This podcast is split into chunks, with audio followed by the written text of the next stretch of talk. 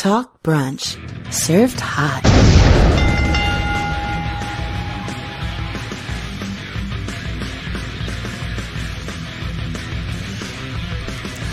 Talk Brunch Live. Rick Dara here, aka Captain Brunch, being joined as always with his co-host, Destin Soul Glow Frazier. Uh, some of y'all paid for that fight. Right? Real cash.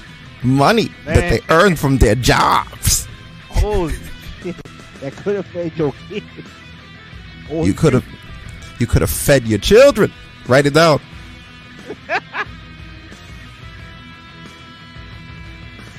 what a mess. I have to say. But yeah, we're going to be talking about that, of course. How could we not? It's unavoidable at this point. Uh, we're also going to talk about more releases. Of course it has to. You know, what would it be without talking about more releases as well as uh, fake fights? And I, when I tell, I'm not talking about the wrestling. I'm talking about the boxing. Wow, a, fight scene in a room looked more legit than that. Mm-hmm. It certainly did. That being said, shout out to everybody listening across all of the different popular podcatcher and podcast apps. I'm not even going to really go through all of them right now. I'll go through them later because I want to get straight to the damn news. There's like a whole bunch of it. Uh, since we last left off here when I told you guys that I didn't think that we were going to see the Riot Squad ever again. Remember that last time on Talk Brunch? And uh, I don't think we're going to see him again. I was really hoping to have the time to cut in like a last time on Talk Brunch. But We need one of those. That's right. but they just that's the schedule just didn't like borrow for it. That's crazy. Right after we spoke about this, there were more releases. Right? We'll talk about it later. I don't want to lead into that, I but I was just thinking that uh, all, I'll say now is I laughed so hard when I think you guys said something about somebody was just like, "Oh yeah, there's not going to be any more releases." I was about to say, you know what they should do now that everybody has like anxiety and they're up in arms? They should have like a meeting where they reassure everyone that those are the last of the releases. This time. This time we got. All right, well, this is this is a busy show. That's why we're late. There's a lot of information to lay out here, most of it in which I haven't even gotten to go through. But I want to start off with uh Seth freaking Rollins. Uh and his I don't know if this his is, I want to call this his doppelganger? Does he have a doppelganger? Is that what that is? Do you know what I'm talking about? Rollins? Did you see him? No, Oh, you didn't. no.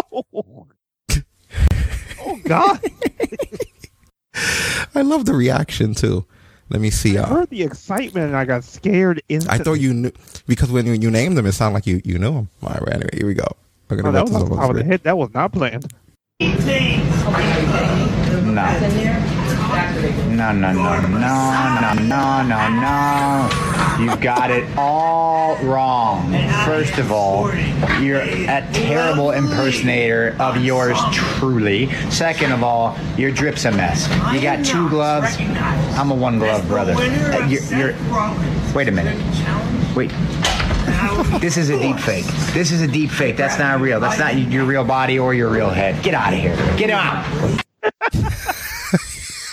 A fucked up phrase. That's what they say. That's not your real body or your real head.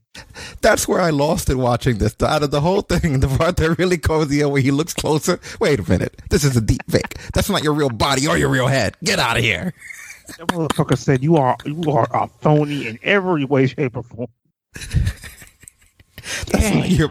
That's not your body or your real head. He's a a fucked deep up line fake. to say. Oh boy.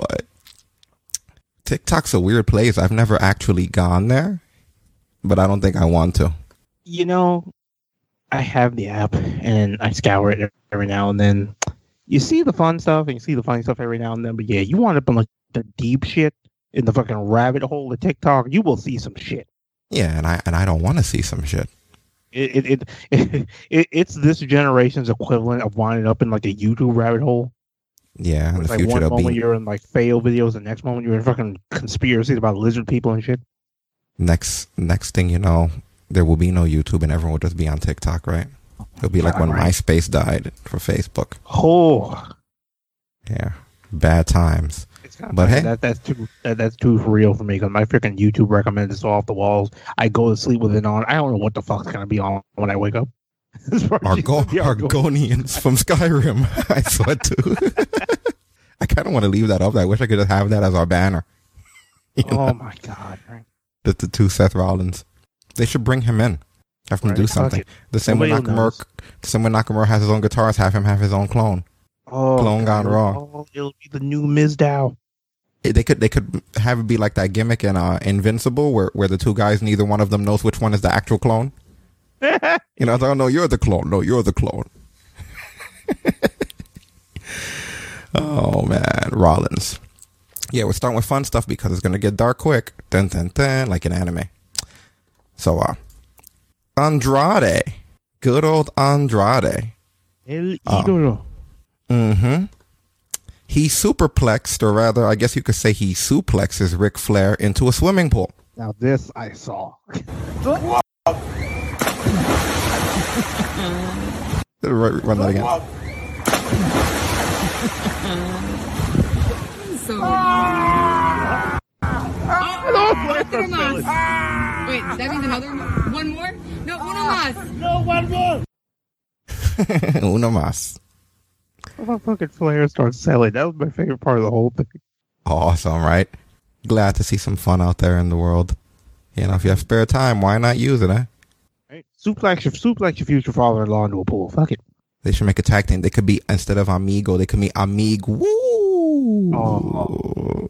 That will work, right? Yeah, you can pull it out. Mm-hmm. Let's see what else do we have. I don't want to go to that one because I'm going to get heat. I'm trying to stay away from what What they're going to give me. What is Heat. heat we speak of? Yeah, and I want to make it get heat because we got to talk about somebody returning to wrestling, so that's going to give me heat. Oh, oh wait, it's oh heat. It's that thing that the marks think we give a shit about. Oh, okay. Nah, I'm going to do it. Fuck it. I'm in the mood. I'm going to do it. I'm in the mood to complain about things that bother me. And there's no better than to start with a story that's going to get me heat with like snowflakes and all that other shit. Let's get her ass up on the screen. Oh, I know Kylie. exactly what you're talking about. I can't wait. I've been waiting for this one. Kylie Rae. She's Kylie Rae. again. It's been announced that she has now signed with the NWA. They had their When Our Shadows Fall pay per view. What are they, like a- Shadow What are they like a late '90s metal band? I mean, apparently. So they- anyway. they, they, they perform in front of a crowd smaller than Arsenal. So I mean, She signed with the NWA recently. For anyone that doesn't recall who this is, she's the person who was at the original press conference. What was it, like a pool conference that they did? Like a poolside conference for AEW? Yeah. And she was sort of introduced as like their version of like a Bayley, like this fun loving character. And it made like a big deal out of her. Even Cody took a jab at Bayley where he said like, you know, I, I'm paraphrasing, but he said something like none of that fake shit, you know? Like, you know, and, and so that being said, uh, she requested her release from AEW, citing various issues. Then she went to Impact. before Impact Dynamite even got rolling. hmm before it even started. Then went to Impact, and uh, basically she said that she was no longer going to be wrestling because she was quote unquote unwell, even though she This was under contract. right before Bound for Glory, right before she had a championship match, and I believe didn't was the whole thing nobody even knew. I guess. Yeah. So she was going to. uh so she was bound for glory. That's a big deal because it's like one of their big pay per views. It's like, it- That's and it's a no no. And all that aside, it's a no no in the business of wrestling to no show. If you if you didn't learn that from what happened with the Steve Austin situation, you learned that from what happened with the Jeff Jarrett situation. If you didn't learn it from there, you learned it from the Warrior situation. But to be honest with you, this is my first case of us not telling someone who just walked off on a show or on something they're paying on to go fuck themselves, and that bothers me because when Stone Cold did it in WWE because he didn't want to lose to Brock Lesnar in the first round of Survivor Series and he didn't feel that that was good money. They still had The Rock come out and bury. No disrespect to The Rock, but they had The Rock come out and bury probably the greatest WWE superstar of all time. When Someone who literally saved the company. blackballed him on live television. And he, by his own admittance, says that it was not in good taste for him to do that and that they should have went about it differently. You never hear positive things about people leaving a company no matter what, but because this is a, a, a unwell, quote unquote, unwell issue, we're sort of giving it a pass. So what happened to my understanding was that, uh, she was under contract with Impact Wrestling, but PW Insider is reporting that NWA and Impact worked out a deal to allow her to sign with NWA. And uh, she would, like you said, she was supposed to take on Deonna Purrazzo for the Knockouts title at Bound for Glory, but she no showed the event. It's just so weird. The, the, the new world that goes to show how much the world changed. That you could be apologetic about somebody missing a live pay per view. You know what I mean? One of the year too, not even like one of your throw. a live pay per view, man. Like, that is really nuts. They said that she spoke to some people in Impact Wrestling over the weekend and she apologized for quitting. Well, if she apologizes, then I guess that makes everything okay, right? What do you think? All I'm saying, we've had people at my job just no show and then quit. They don't come back, and if they But- do, we make it really fucking uncomfortable. And usually your next employer will ask you, why did you leave your last job? And you can't go back to them for a reference. But no, she just apologized. I mean, you know, even if this affects other people, if you apologize, then uh, that makes everything okay. Now, to be clear, I don't know if this girl actually had mental problems. I don't know what she was going through. But at the same time, and I said this on social media recently, I think that anytime anyone leaves any position, whether voluntarily, whether being a volunteer position, whether it be a job position, any position that you leave where you have a regular function in life and you leave it and you cite mental health, before you're given any other positions or tasks, it should be a requirement for you to present a full mental evaluation because you can't have it both ways, which a lot of people that cite mental health do. They basically cite mental health and then they want you to have empathy towards their condition. But then when they feel that they, they, they, they may feel better, they're going to say stuff like, oh, well, uh, I feel better now, so I should be able to come back. How do we know? You were the one who tried to convince us that we need to understand mental health. And the way mental health works is a very serious condition. And in order for you to rep- fix it, it takes years of therapy. Did you go to a therapist? What did you do? This whole thing of sitting under the sun, having a couple of Nathan Franks and then saying that you fucking feel better doesn't work for me. Because if you're asking me to research mental health, which I did, I have a full knowledgeable understanding of the steps that it takes to recover from that shit. So it bothers me that people who have mental health issues want you to be sympathetic and empathetic towards their mental health issues. But then you have to be sympathetic and empathetic toward our, our plight here, our situation. Okay. We can't employ someone who just cited mental health issues unless they get psychological or mentally evaluated. And no one who has ever admitted they have mental health issues should feel offended by that. They're the ones that constantly explain to us and shove down our throat how we need to be more understanding and insightful about mental health issues. So that's what I'm doing. I'm saying that if you ever felt that you had a mental health issue that put you to the point where you're mentally unwell in doing something, then from the point where you made that public statement forward, you should be required to have some sort of a mental evaluation just to show that you're okay. You're okay now? Why? How? What made you okay? We, how many times on this show have we talked about how I don't like when people do that shit when they leave? Didn't I? You know what? I wish I would have played my own drop from the last time we talked about her leaving, where I said I hope that this isn't going to be a thing where in a few months we hear that she comes back with no explanation as to what kind of fucking help she sought or what she did or how things have improved. Didn't I fucking just say that about her when she left? Yes, word for word. Word for word, I said, I hope that this isn't just one of those situations where she just pops back up and, oh, I'm okay now, and that's it, I'm sorry. Fuck that shit. I'm really tired of people leaning on mental health to, to, to get a to get a freaking pass. I'm not gonna watch her matches. I'm boycotting this girl's matches. I'm turning off the TV, changing the volume, muting it. If she's ever somewhere that I give a shit about, which she's not, but if she ever is, I'm not gonna watch her matches. I don't want this crazy chick on my television set. You know? And luckily for her, I mean, she's in NWA, which nobody watches that shit. So But no, I'm sorry, but this is you give people too much of a pass. I'm not. You can't have it both ways. You can't on one hand tell me that I gotta acknowledge your mental health issues and and and and respect them, and then on the other hand, we just fucking let you back when you feel better. Oh, I went off for a smoothie and now I'm okay. Fuck off. Oh, I took a couple of days, I streamed for a couple of days. I was playing freaking Mirror's Edge. I don't give a shit. Go get some mental health. If you have a mental health issue, it should not be something that you can just heal with time off and bed rest. like she's not she's not talking about it like she just had an off day. Like she no showed one match and then just quit a company before it even It's only- got started. It's only a matter of time before they have to pull this chick off of another fucking ceiling. Oh yeah, just yeah. I'm- I'm literally waiting for like I, I'm already got the countdown in my head. Okay, what what NWA event is she gonna no show and then be like, oh, you know, my mental health. And I don't mean literally for anyone think that. I mean like literally like her climbing walls was the was the thing there. And I'll be taking her arm. You know, it's only a matter of time. It's fucking crazy. I'm gonna say it.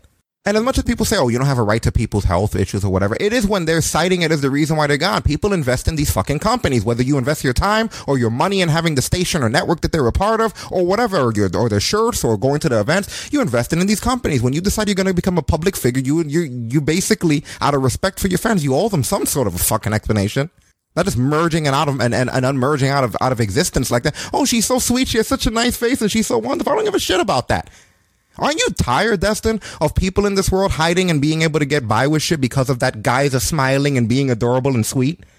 I don't care how much you smile and you're adorable and sweet and you're you're a fuckface if you if you if you no show an event. You fuckface. Especially because Impact took the time to build an angle, took time to put together a promo package, ran said promo package during the last Impact, during the pre-show of Bound for Glory, right before their match at Bound for Glory, ran her music. Nothing. Yeah, it's garbage. You know how many people go to go to work that don't want to, do shit they don't want to, but they have to, get there sick, don't feel well. People and their family might be in the hospital while they're working, or or they might have lost somebody and they just can't take the fucking time or don't want to, or they do what they have to do. And she's given a fucking spot like that, and she leaves and doesn't fucking explain herself, and she just pops up in three companies now with a pass. This is the kind of girl who needs a WWE system because it does provide a level of, of discipline. I, I'd almost I'd almost compare it to something like the military. Because who the fuck goes around no showing events and doing all this and not even so much as an explanation and everybody's cheering her on. Like she's Billy playing the fucking trumpet in American Pie 1. You know, everybody's cheering her fucking on. For what? Prop to you, girl. You no showed almost. Oh, you know, showed and didn't explain nothing, and now you're back. But you spoke to a few people. Fuck that, man. I'm really tired of this. You know, as much as Cody threw jabs at Bayley, Bayley seemed pretty well put together. The fake one here seems to be her. She talking about being the fake Bayley, motherfucker. Bayley, Bayley's damn near the real Kylie Rae. Bayley carried that entire company through a pandemic. This chick has been the pandemic. She got sick before everybody else. Twice.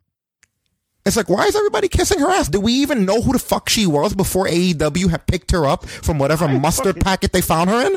I know I fucking didn't. Who the fuck is she? Can somebody explain to me who the fuck she was? Had any of you ever seen her before she went by the pool? You know, Who the fuck was she, and why should I care? To have never no showed an event. Some fucking chick that just showed no showed an event, and now it's like we report every time she pops up somewhere. I don't even know what her fucking finisher is. It's the no show. Because that's what she should call it, right? The no show. She fucking literally, that's her finisher. She goes with the anything goes Saotome's final attack. Ready, set, run away! Oh my god!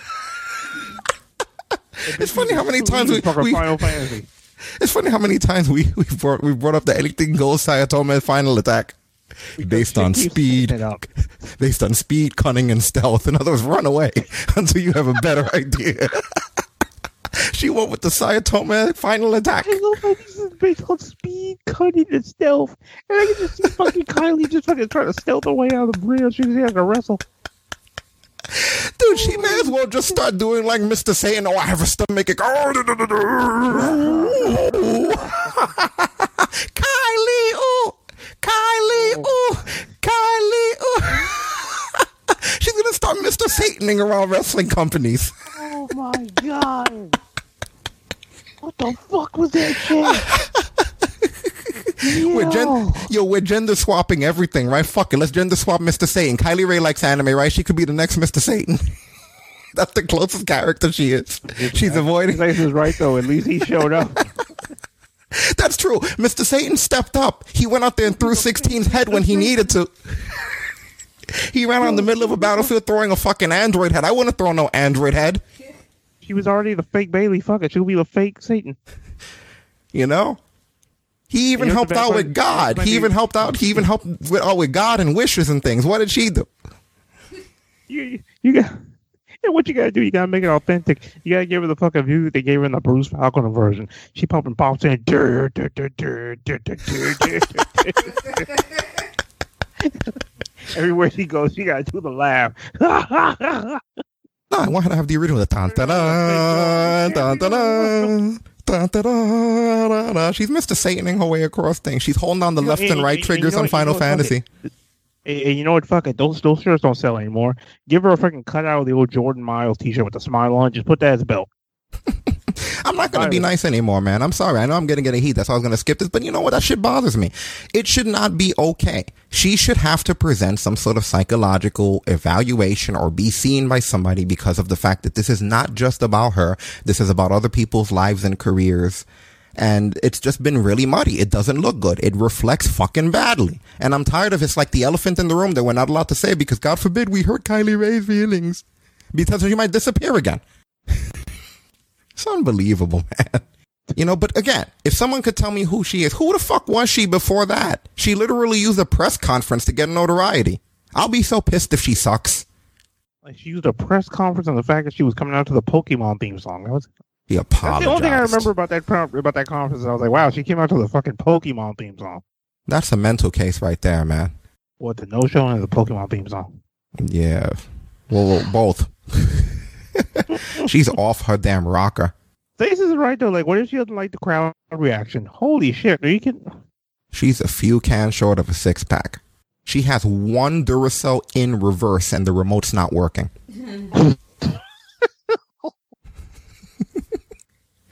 well, I'm not. No more sympathy. Fallout seventy six at No more sympathy. I'm just sick of hearing about this. Every time I scroll across something, it's like we're celebrating someone who has accomplished nothing.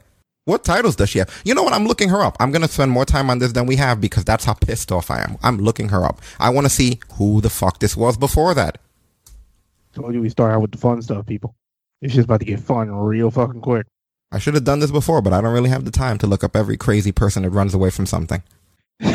Translation: We don't have time for Kylie Rae I'm pretty sure she's the only person I've ever known. Good lord.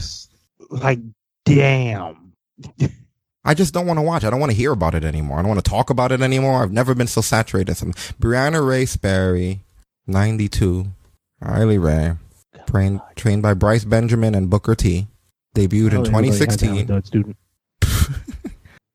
She was on. She she made her debut on Booker T's thing March 19th, Reality of Wrestling, defeating Irie Robin. Then she was in Warrior Wrestling 3 in 2019. She had a trial with WWE in 2018. So I guess she already hit that that bullet too. Um, 2019 she went to freelance wrestling. And in 20 so her biggest accomplishment was September 12th, 2020, she defeated Tessa Blanchard to win the Warrior Wrestling Women's Championship. It was so funny about that. I remember following Tess on social media when she won that title. I never knew who she lost it to. and then after that she showed up in AEW. So she hasn't done anything. that is unreal. She's just some rookie to Booker T trained. She had she she broke before she got out of the freaking assembly factory. Someone needs to send her ass to the land of misfits toys. How many fucking months away from Christmas are we?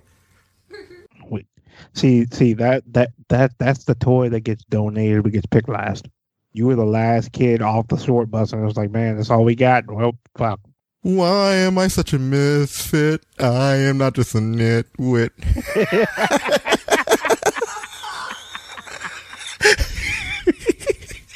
Holy shit! Oh my god! Now I'm in the Christmas spirit thanks to her.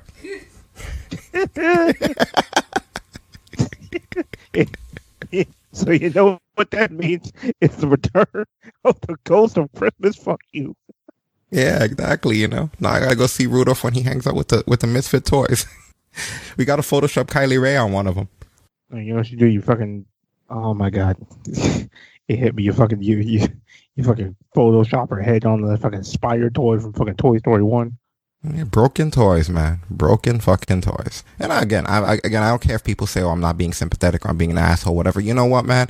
You're being an asshole, setting a fucking example like that to let somebody who clearly has mental health just gavant around or gallivant around, rather, like an asshole. After two times, somebody who's encouraging her, and I said this before, should have gotten her fucking help. Make sure she's okay the third time. Third time's a charm. She'll stick with it this time. Eh. Yeah, if she was a teacher, that wouldn't be tolerable. You see, Stasis makes a good point. Like, what if that was a teacher? What if that's somebody or a police officer or something? Everybody else is, is, required to, or even an actor, even an actor or somebody on Broadway. Everybody else has to like fulfill their obligations to some extent. And yeah, things happen every now and then. And we gave her the one pass that was really weird that I bit my tongue about with AEW. But now two, now three, now she's here three times again. You know how much shit they gave Sasha Banks for when she left? Somebody who paid their dues, that literally Yeah, went through developmental, that had multiple fucking titles, carried people, elevated people with her. You know what I mean? That was literally a draw, one of the first female draws, and now, you know how much shit her own fan base and the entire wrestling community gave Sasha for wanting to fucking step away? Charlotte gets shit all the time whenever she takes a couple of fucking weeks off. But this no-name motherfucker here who hasn't ever won any title better than the ones I win in the games gets to take vacations all the time. Right before like the most important scenarios. You know what we should do, man, to make her feel better? Did you get your COVID relief check? You should give it to her. She needs it more than you do. Because she's Kylie Rae. Uh, nah. What are you drinking right now? Maybe you should just fucking send it to her too. She needs it more than you. No, no, I'll send liquid. Send her your food. I mean, she needs it more than is, you uh, do. If she wants this empty Sprite can, she can have it. But Yeah, I'm drinking half a Diet Coke here. The other half to throw out the fucking picture from my screen. see, I would, but I feel like knowing my drop is knowing my luck is gonna be one drop left, and I'm not really, I'm not willing to risk it for this bitch. This is the kind of chick that dickheads like Jordan will make excuses for. I gotta understand. Fuck off. Uh, and then working at Twin Peaks restaurants for no fucking reason. It take 15 minutes to. Shit like this Oh. made people that we formerly used to associate people that I fucking loathe. You know what I mean? They make me seethe in my fucking in my soul. You know, Yeah, this Hulu was Chappelle show. Always making fucking excuses for being punk asses. Punk asses. notice I never actually say the person's name. I just say the last time they. I'll say whatever name. Whatever, nobody calls us out over here anymore. Some of y'all out there learn. Don't do that shit. Raise the gates. Let them in. Fuck it. Forbidden podcast door. Let's go. Unbelievable. Somebody get that girl some help. Get some Robitussin. Maybe I'll fix it. Robitussin. Robitussin. I'll punch in the sternum one another, one the other. I don't give a shit. Yeah, so, but no, but we, we give her a pass because she's a sympathetic character. No, they give her a pass. If this was Angel, she'd be Fred. You know, if this was Buffy, she'd be Willow before Powers. She's that person. You know, not too popular, adorable So what loser. you're saying is she paid money for Mayweather versus Paul. Oh no, not that again. Mm, Yeah, that again. Anyway, I almost wish WWE hired her just so she could have been part of the firings. She need to quit before the firings. Yeah, right. She she wouldn't have made it to the firings. You say that like she would have made. She'd have quit after her performance center picture. You shouldn't be. Yo, she's one of the people. She's walking around with only one of one out of two COVID shots, and she's never gonna get the other one. She quit vaccinations. she didn't go yes or no. She she she got the first one and then quit. She didn't make it past the fucking create a character screen in Outriders. Yeah, no, she was done. She got to the hair, down to the eyes, and said, "Nah, uninstall." She started her own esports league, and right when the first practice game launched, she's like, "I retire. I want to thank everyone who let me make it this far." She started OnlyFans and then shut it down before the first video was up. Oh man. She, she. Oh, I popped myself with this one. She started a character at Skyrim, and Macho Man Randy Savage Dragon didn't even show up yet. she started a podcast after she left her last company, and I listened to the first episode, right? And she was like, "Hi, I'm Kylie Rae." Shut it down.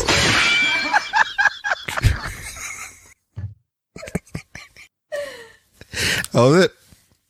She wasn't good again. That was like the whole thing. Oh. Short episode. Holy shit. I was sitting there in my folder like, why the fuck is this 3 KB? Yo, I feel like that broke me off that fucking thing you told me about earlier this week. What thing? What the fuck, the fucking Wrestling Observer guys? Oh, Oh yeah, that was nuts. That was that was nuts. I, got- I gotta.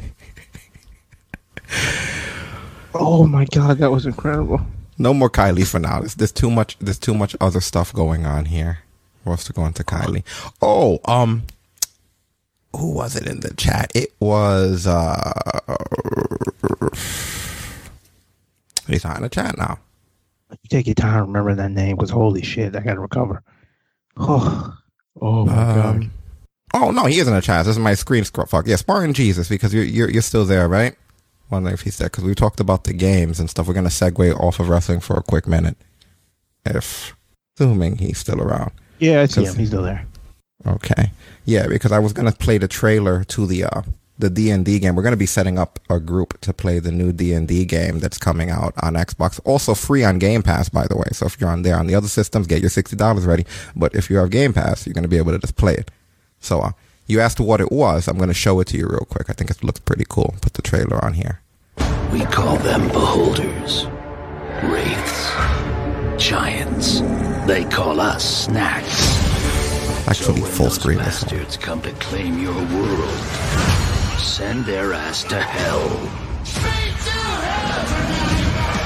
Yeah, this looks really cool, man.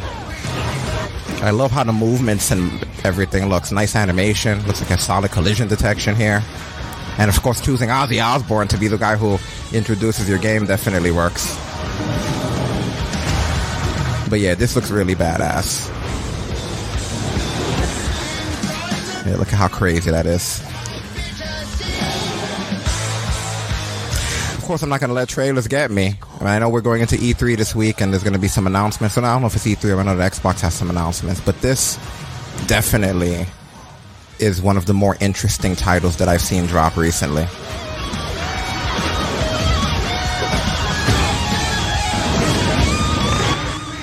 So yeah, there you guys go. That's just a quick glance at a Dungeons and Dragons Dark Alliance, as you can see up there.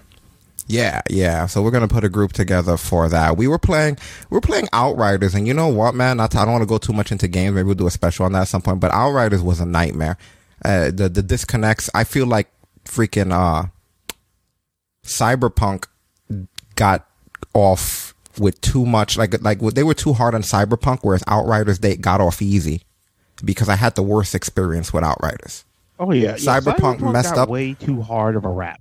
Yeah, like Cyberpunk messed up, and this is coming from someone who one of my save files I had to load back like eight, nine hours because of a mistake that happened that broke the save file.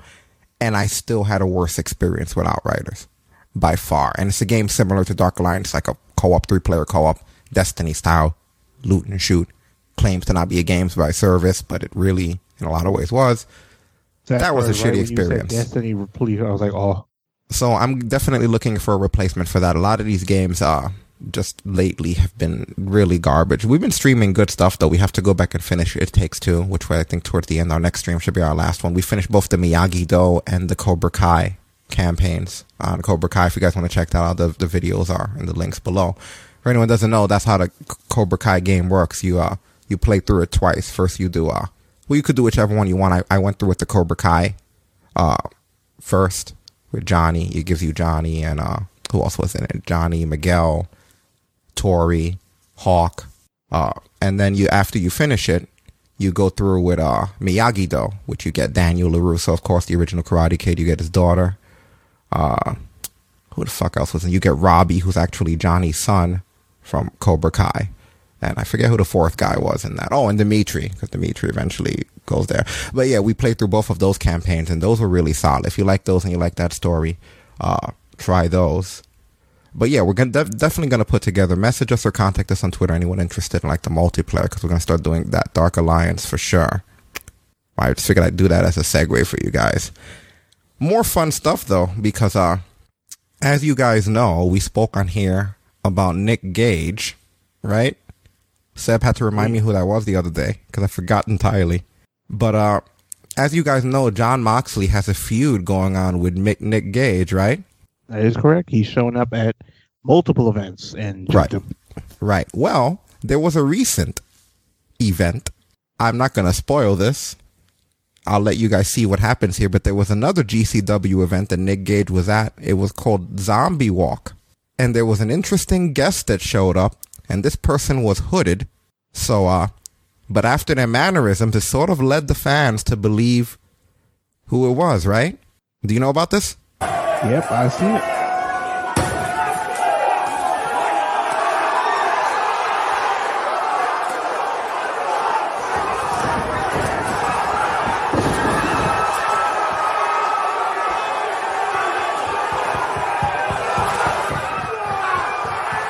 Yeah! Fuck him. Fuck you! That boy and girl is the ghost of Christmas fuck you. That's one of my. So anyone who- who's listening to just the podcast version, he comes out, he's hooded, and he starts doing the Moxley mannerisms. He even goes as far as to hit the Death Rider, aka Paradigm Shift, and it's Zack fucking Ryder.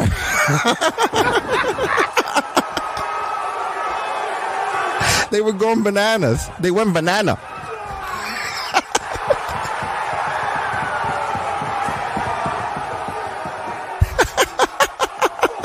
That was great.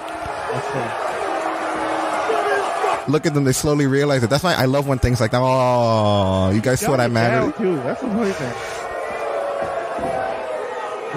Look at them; they're all really pissed. I love indie people because they get more angry. You know? Ah, yeah, you hate everything now, right? This whole thing is sour grapes. Especially the death, especially the death, the death match. Oh, they get. Oh.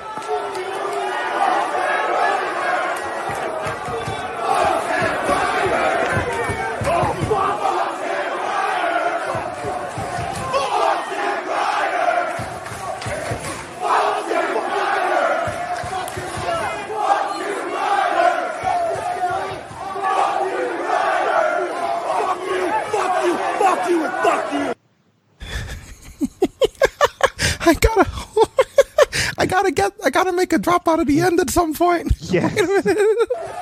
Do that shit after we get off the fucking air. Fuck you kidding me? Yo, that could be the drop for the next time we have to talk about Kylie Rae because we know we're gonna have to again. Be like, fuck you. Oh my god. Everybody comes to her aid when she no shows another NWA. Holy shit! Oh my god. He got every last fucking one of them.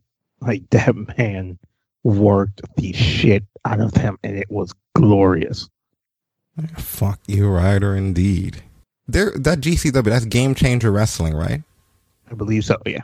Okay, because there was also a report that came in. Uh, the Times leader said that uh, there was a lawsuit filed June 4th against them, GCW Independent Wrestling. IWTV is suing Game Changer Wrestling for $500,000 over breaching their contract. It's alleged in the lawsuit that GCW breached a contract that they held with IWTV in March 2019. IWTV claims that they hold exclusive rights to GCW pay-per-view events. IWTV alleges in the lawsuit that Game Changer Wrestling breached their agreement by streaming pay-per-views through another platform in December 2020. Then they continued to do so another 36 times between December 5th and May 15th. They're seeking damages in excess of 500,000 for breaching the contract. So they did these through FITE TV. Damn. Ooh, that sucks for them. Five hundred thousand is a lot of nice little chunk of change. Yeah. Ain't that nah, a bitch? it- fucking Matt Cardona trolled y'all and y'all fucked up and got sued. Ain't that a bitch? Maybe there's a reason why they changed platforms. I- We'd have to hear the details of this lawsuit. I don't want to judge them on that. Yeah, that's true. I just thought it was interesting that the same company that that uh Jon Moxley's doppelganger showed up in was getting this nasty lawsuit. Okay. She said your body's fake and your head's fake too. Oh God. Oh, Quest Tom Thompson, I just got my Facebook chat up. He said I'll give her less than a month in regards to Kylie Rae. I'll give her less than a month. You give her more time than me, sir. Maybe that's why she went there. I was like, how often does that thing come on? Maybe it only comes on every month. She could have multiple breakdowns between tapings. If she pace, if, if she pace herself, she could time her breakdowns. Her breakdowns. Yes, yes. Like, okay, it's gotta get through this TP taping. All right, guys, see you for the next taping. All right, breakdown. She plays a freaking drop of the DX music. Break it down. Okay, let's grab some other stories before we go to people getting fired. Kind of that's what everybody's waiting for, for us to give the new list of firees and what we think about that. Of course, that's coming. But first, let's talk about other news like Jesse Camilla. Yep. So what did she do here? Because she's apologizing for something.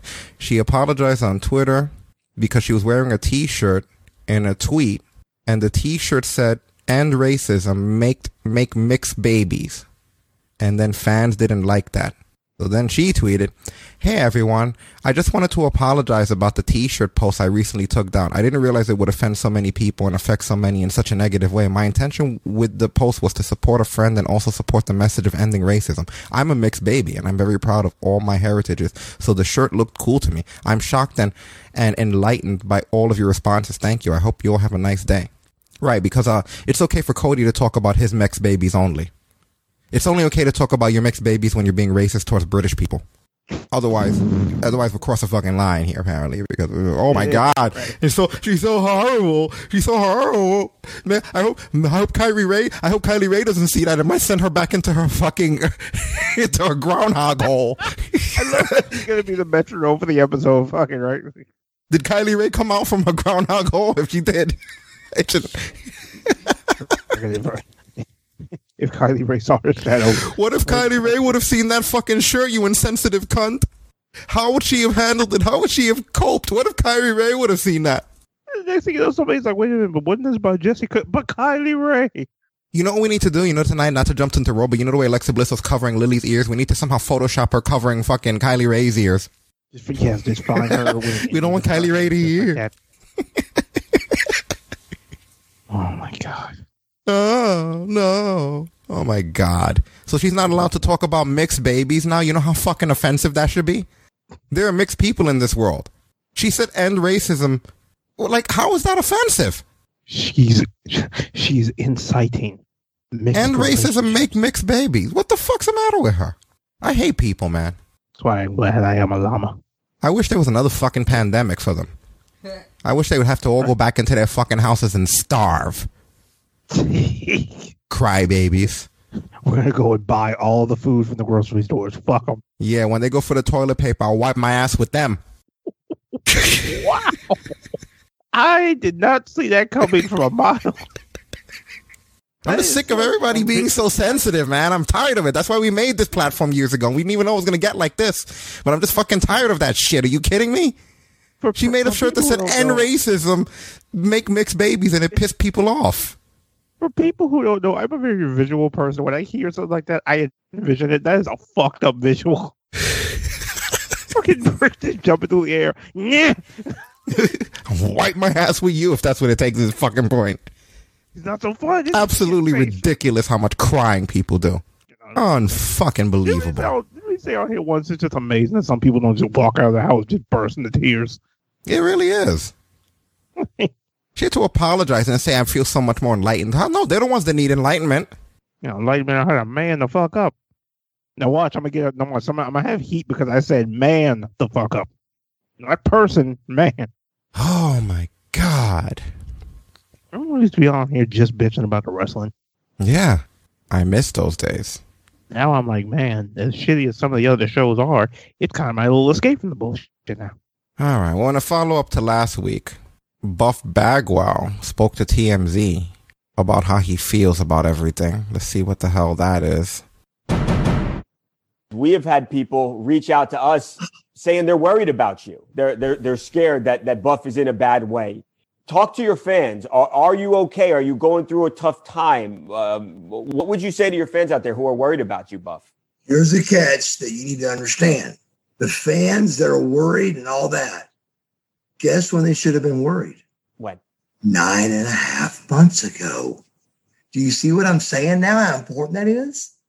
They're calling me now. And let me tell you, you know how long nine and a half months is. Yeah. It is an eternity. So my point is, they're calling me now like I'm in so much need of help and trouble.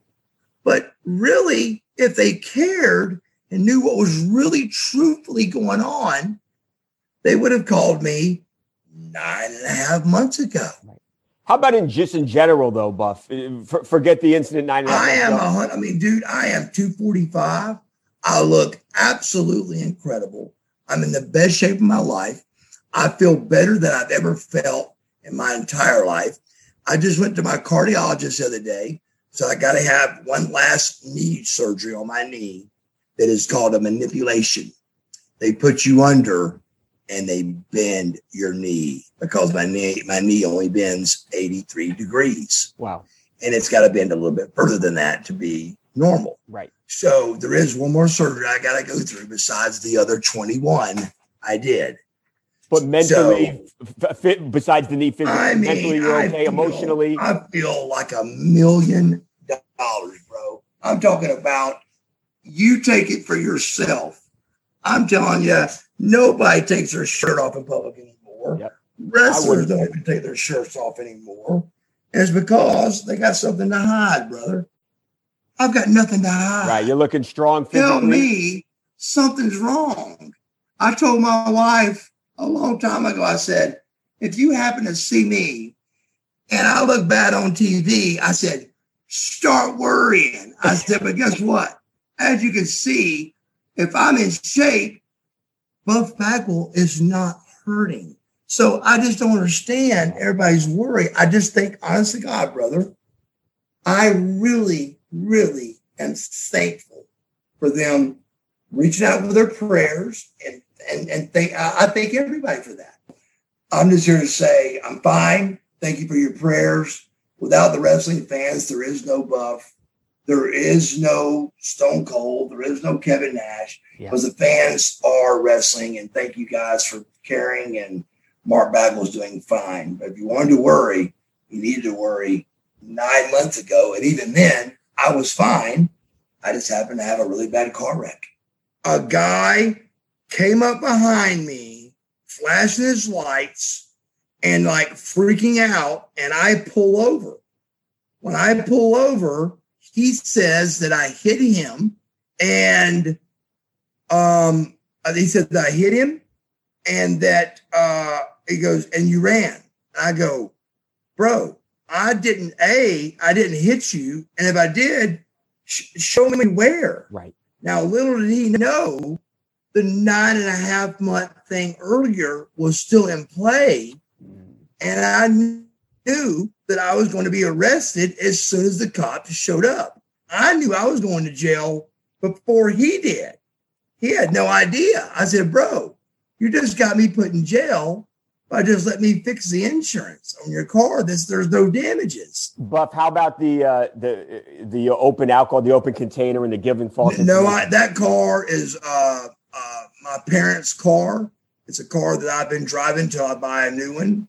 Uh, I'm in a transition state of a divorce and breaking up with my, my girlfriend. Mm. And so I'm driving a car from my own Buff Bagwell Motorsports car. Gotcha. And but still the insurance was two days old, which in which in the law is no different than not having it at all. Right. They don't gonna hear it, they don't care, and I get it. That's breaking the law. Yeah. But no, that happened. But still, when's the last hit and run you got charged with when you pulled over?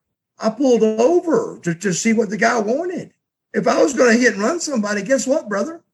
I'm going to hit and I'm going to run. That's the definition of it hit and run. You can't argue that point. Yeah. It's funny.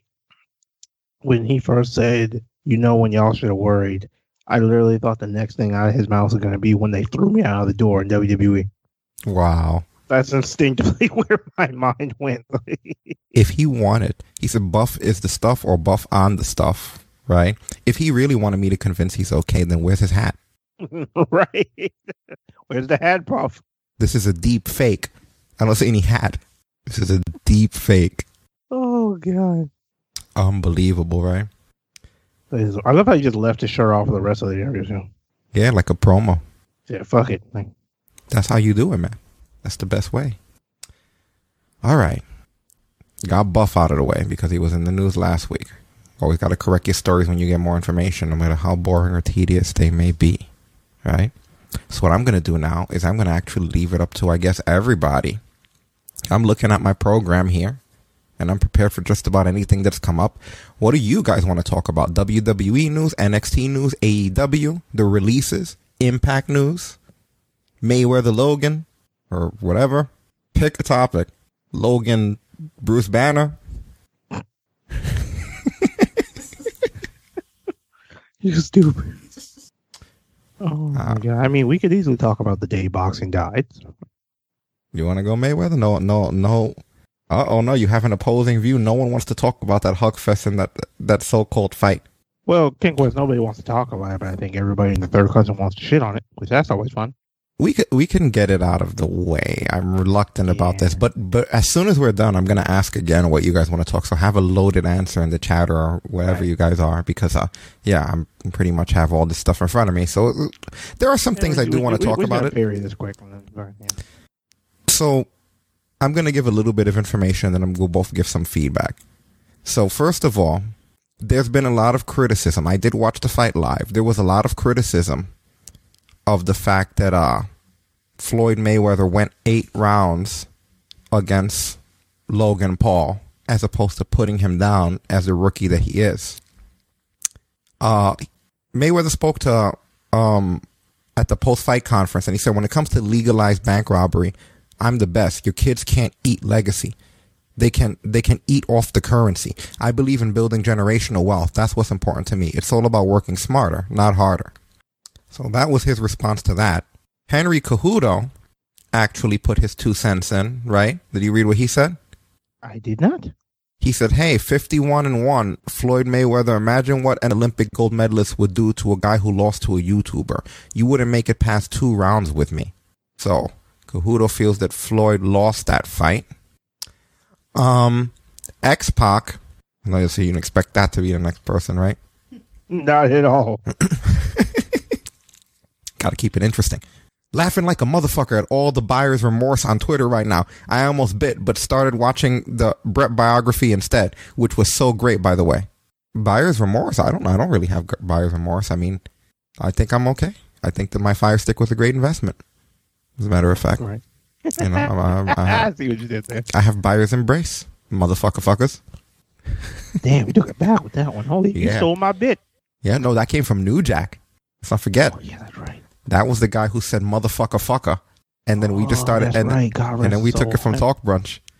He said it when Hogan was oh, racist. Remember he was like, Hey Hogan, you motherfucker, fucker. I don't know if he made that mistake on the tweet, but ever since on here we call people motherfucker fuckers.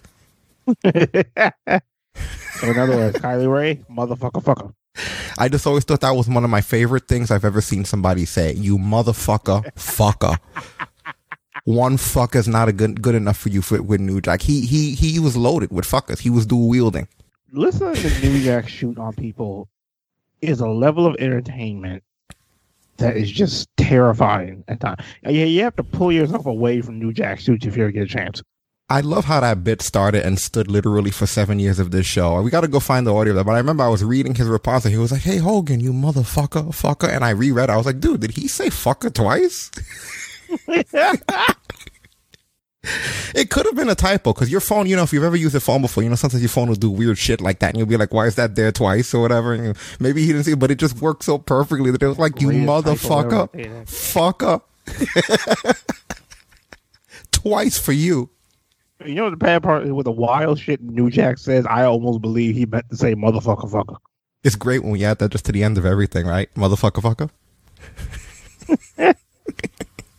I remember in the old Talk Brunch intro when it had a bunch of sound bites. Everybody else, something somebody would say, "Fucking motherfucker, fucker."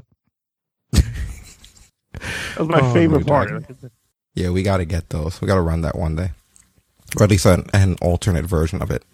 But anyway, buyer's remorse. Getting back to this fight, here's here's my thing. Let me see if there's anything, any other information that I want to share with you guys. For starters, uh, they said that Mayweather had the potential to make about a hundred million from the fight, including the guaranteed ten million from the payout and fifty percent of all of the pay per view earnings. But Logan Paul's guarantee was two hundred and fifty thousand and ten percent of all of the pay per view earnings. So, uh, and of course, you guys know the pay per view was fifty dollars. Some of you might. Uh, now, I've heard a lot of people say, "Oh, there was a lot of hugging and there was a lot of that." You know what? Honestly, I've seen way more hugging in other Mayweather fights than in this one. I'm pretty Yeah, sure Mayweather one was not as Pacquiao, bad as other ones. Mayweather Pacquiao. I'm pretty sure if I if I saw that correctly, was it Pacquiao? It might have I think it was Pacquiao. There were a few Mayweather fights. Trying to refresh my memory here. Special events where th- there was a lot of clenching. The worst Care Bear fest we've seen, but no. We've seen a lot of clenching in a lot of other boxing fights over the years. My memory's foggy because we haven't covered boxing as regularly as we used to, but I remember us talking more about the clenching in past fights.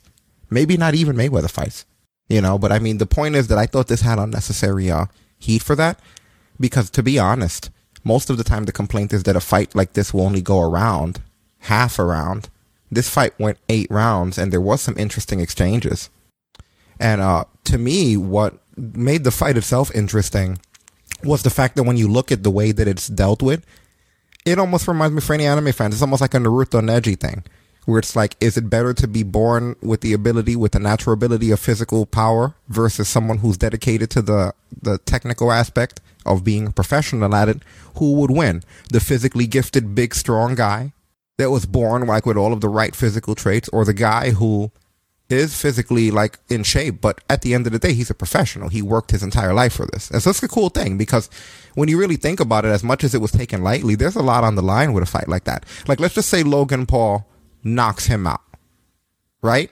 Then that kind of puts a hole in things. It means that hard work, Floyd Mayweather, his biggest fucking thing, doesn't work. Because hard work only works until a bigger guy comes and pummels you.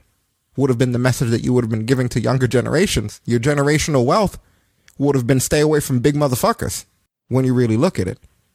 So I thought the fight itself, considering that Floyd Mayweather was not taking this fight seriously, I think that it uh he he he gave the kid a boxing lesson. I mean, he beat the shit out of him. What do you want? For him to put him to sleep. I don't know. What are your thoughts?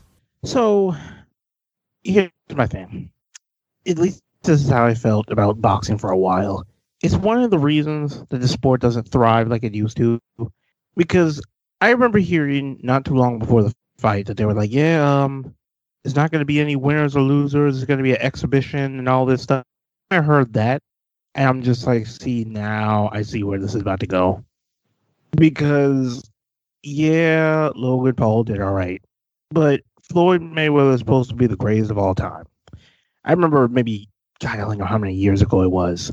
I remember when James Toney was talking a bunch of shit um, about the UFC to Dana White, and Dana said, "Okay, come over, we'll get you a fight." Randy Couture made sure that motherfucker didn't last one round, and the reason being is because for all the work these guys put in, you can't have somebody who don't do this shit just walk in there and then go the distance. I think what a lot of people were so pissed off about is because there were a lot of people who, let's be real, wanted to see Logan Paul get put on his ass.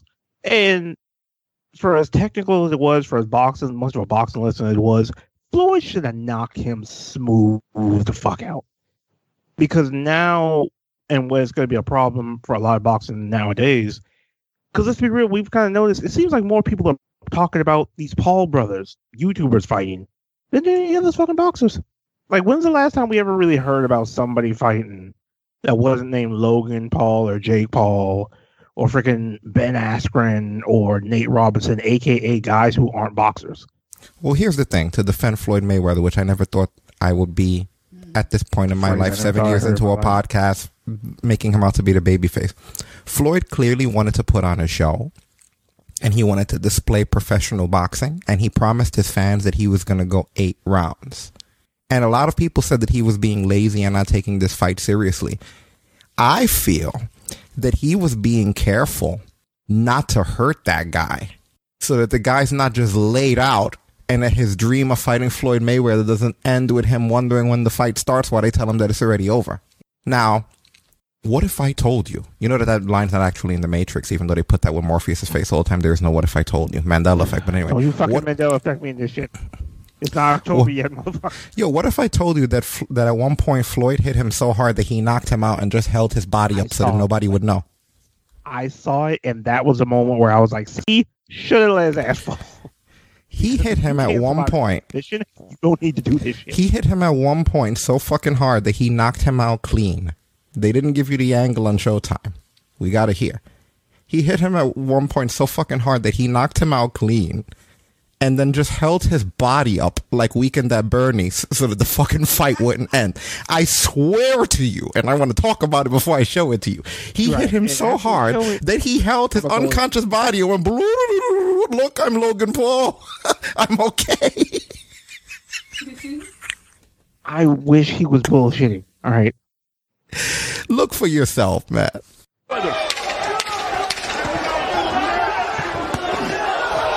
Obviously, at 44, May- Yo, listen to the sound too. Gone. Poof. obviously at 44, May- Hey, buddy, you okay? That is the epitome of why you don't do this shit. Here's the thing. Yo, it looks don't like that. Mayweather- No, go ahead. It looks like that scene. Was it in Thor two or three where him and Loki are trying to escape? So they do the thing. Let's play. Let's do the. My brother's hurt. My brother's hurt. You look, He's in my brother's hurt pose. Mayweather just fucking. It looked like Floyd Mayweather just took a fucking escort mission, a side quest. that shit went from a boxing fight to a fucking escort mission. He hit him so hard he had to keep him upright and probably whisper in his ear everything that happened up to that point. He Right. called it in the ring. Like this. This is what I'm saying. Like I get he promised his fans eight rounds, but to the people who are combat sports fans and enthusiasts like myself, a YouTuber doesn't get to go eight rounds. You check his ass and make it clear. Fuck your dreams. You don't belong here. I think deep down inside, he must know. I mean, he was tired. You know, what I like about the way Showtime does it is at the end, they show what each corner was saying each round. And like, Mayweather's corner was just so calm. Huh? Like, Mayweather's talking, yeah, he's already tired. Like, oh yeah, he's already gone, man. He already looks tired. He's already, and like in the other corner, like, you could do this, man. This is it. And then you see them getting less and less confident. All right. All right. Try to survive. if you survive this eighth round, no one will be able to take that away from you. Guess what, Logan? I'm taking it away from you because I watched you get knocked out and held the fuck up. He went, my brother's hurt. Hey. Yeah, Quest, the other one's supposed to fight Tyron Woodley. I'm gonna tell you something right now. Tyrone, if you don't knock his ass smooth the hell out, you don't get to come back to the UFC. Fuck you. Tyron Woodley, in my house somewhere, I think. I still have a sealed box of dude wipes. if he loses, if he doesn't knock out Jake Paul, he, he loses that sponsorship. No. If he wins, we will do a giveaway of the dude wipes. Someone can have dude wipes. Dude wipes. You can have the Tyron Woodley dude wipes. In case anybody doesn't remember the old running gag here back when we used to cover UFC regularly and dude wipes first came out. We found out about them because the word dude wipes was written on Tyron Woodley's ass. And we were like, why would you have dude wipes written on your ass? And we searched it on the show. And it turned out to be exactly what it sounds like. A sanitary wipe, not for babies, but for dudes. Friends sent it to me after that episode as a gag gift. We have We also call it. We also call it the bro wows.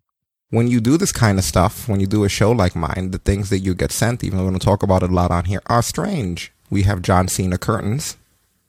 we have like a little Undertaker uh, chibi keychain. We have Tyron Woodley dude wipes. I love the moment of hesitation I heard there, where it's like this. One of these things is not like the other. But yeah, we'll do a giveaway. Fuck it. We'll do Tyron Woodley dude wipe giveaway. It's still sealed. I never even took it out of the freaking the lamination or whatever because like I'm not gonna use dude wipes, you know. See, it's so bad because see, shit like this is why boxing's dead. Nobody gives a fuck about this sport anymore. it baffles me that people paid money for that shit. The only thing I spent money on that day was gas money for my friend so he could go get a whole bottle of fucking fireball so I could survive that shit. And we and guess what? Unlike the fight, I finished the fireball. What's weird is it used to be that something like that, if you didn't want to pay for it, you'd have to get a shovel and really do some digging. And I remember I looked around, I was like, oh, this shit is in all the usual places. They just put it where all the fake stuff goes. they put it where all they put it where all the scripted fighting is. You know, so Oh god. very easy access to it. But you know what's so funny? Is something I thought about. Did you notice one of the things when they were going through like what was it, like fighter advantages and shit? Did you notice one of the things they brought up about Mayweather? What was that? The fucking match with Big Show. I did notice they brought up the other guy, that Asian guy who he pounded that cried after the fight, but the first fight they brought up was the work fight with Big Show. Right when I saw that, I took a shot and I was like, Yep, here we go. Yo, what what is our world coming to, right? All of those worlds collided, and it's it kind of I kind of feel ripped off here because when you really look at it, 2014, we were the ones who first people, and I don't try to pat myself on the back too much, but we were really the only people at that time that would do shit like that. Like we'd come on here and talk about the Mayweather fight and talk about something in MMA and incorporate the two things in our business. And I was like, this whole shit is streamlined, right? Like I always give I always gave CM Punk the fact that hey, at least he, he came from combat sports, not running around in the fucking suicide forest. Mm. It's kind of funny when um Henry Cejudo makes that tweet about him now being what fifty one and one.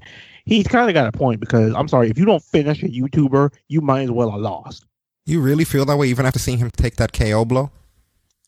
you know, if it wasn't for the fact that see once once Mayweather held him up, I was just like, mm, you could have just let him fall, man. See, I'd have let him fall. I, because then that makes it look better for me because it's like, well, I promised y'all eight fights, but he could eight eight rounds, but he couldn't even live up to it. Maybe they're cool with each other. And he had a silent agreement. Where He was like, "Don't worry, man. I'll, I'll take care of you out there." And then when he hit him and he went there, he was like, "Oh shit, you all right? You all right? Oh man, I'm sorry." You know, you it happen. When he snapped I mean, back how many, it. how many times have we seen that kind of shit happen in wrestling? You know that that's what happened. Because you see it right after he did it, he tried to correct it. Like fuck. I That's how that's how different the skill levels are. That, that that that's why people said, "Oh, he wasn't taking this fight easily." No, he was being careful because at any moment he could have accidentally. it even happened. That's probably why he toned it down a little after that. You know, that's probably why he was like, "I got to chill out a little. Like I got to hold back." That goes to show the difference between the level of professional fucking fighter and like just some YouTuber. Really, to me, it it, it indicates it more that you're bigger than him. That makes a bigger point to me, honestly. That this guy's way bigger than you and you're dancing around him and shit, and you're taking his punches, you're blocking, you're countering, you light him up, you carry his body across the ring. You know what I mean? Like that to me is way better than if this would have been fast. Like he gave him a boxing lesson, knocked him out in the middle, woke him up again, and then continued to teach him. Like to me, I, I, I saw it was devastating, man. Even the commentators, like the whole time, everybody was just joking and making fun of him and shit. Like this was like a parade. This guy was literally he toyed with him to the very end. The only thing that he could have done to make him look more like a bitch at that point would have been to step on his android friend's head. That's how much he was kicking his ass. you know, like There's no power up after that shit.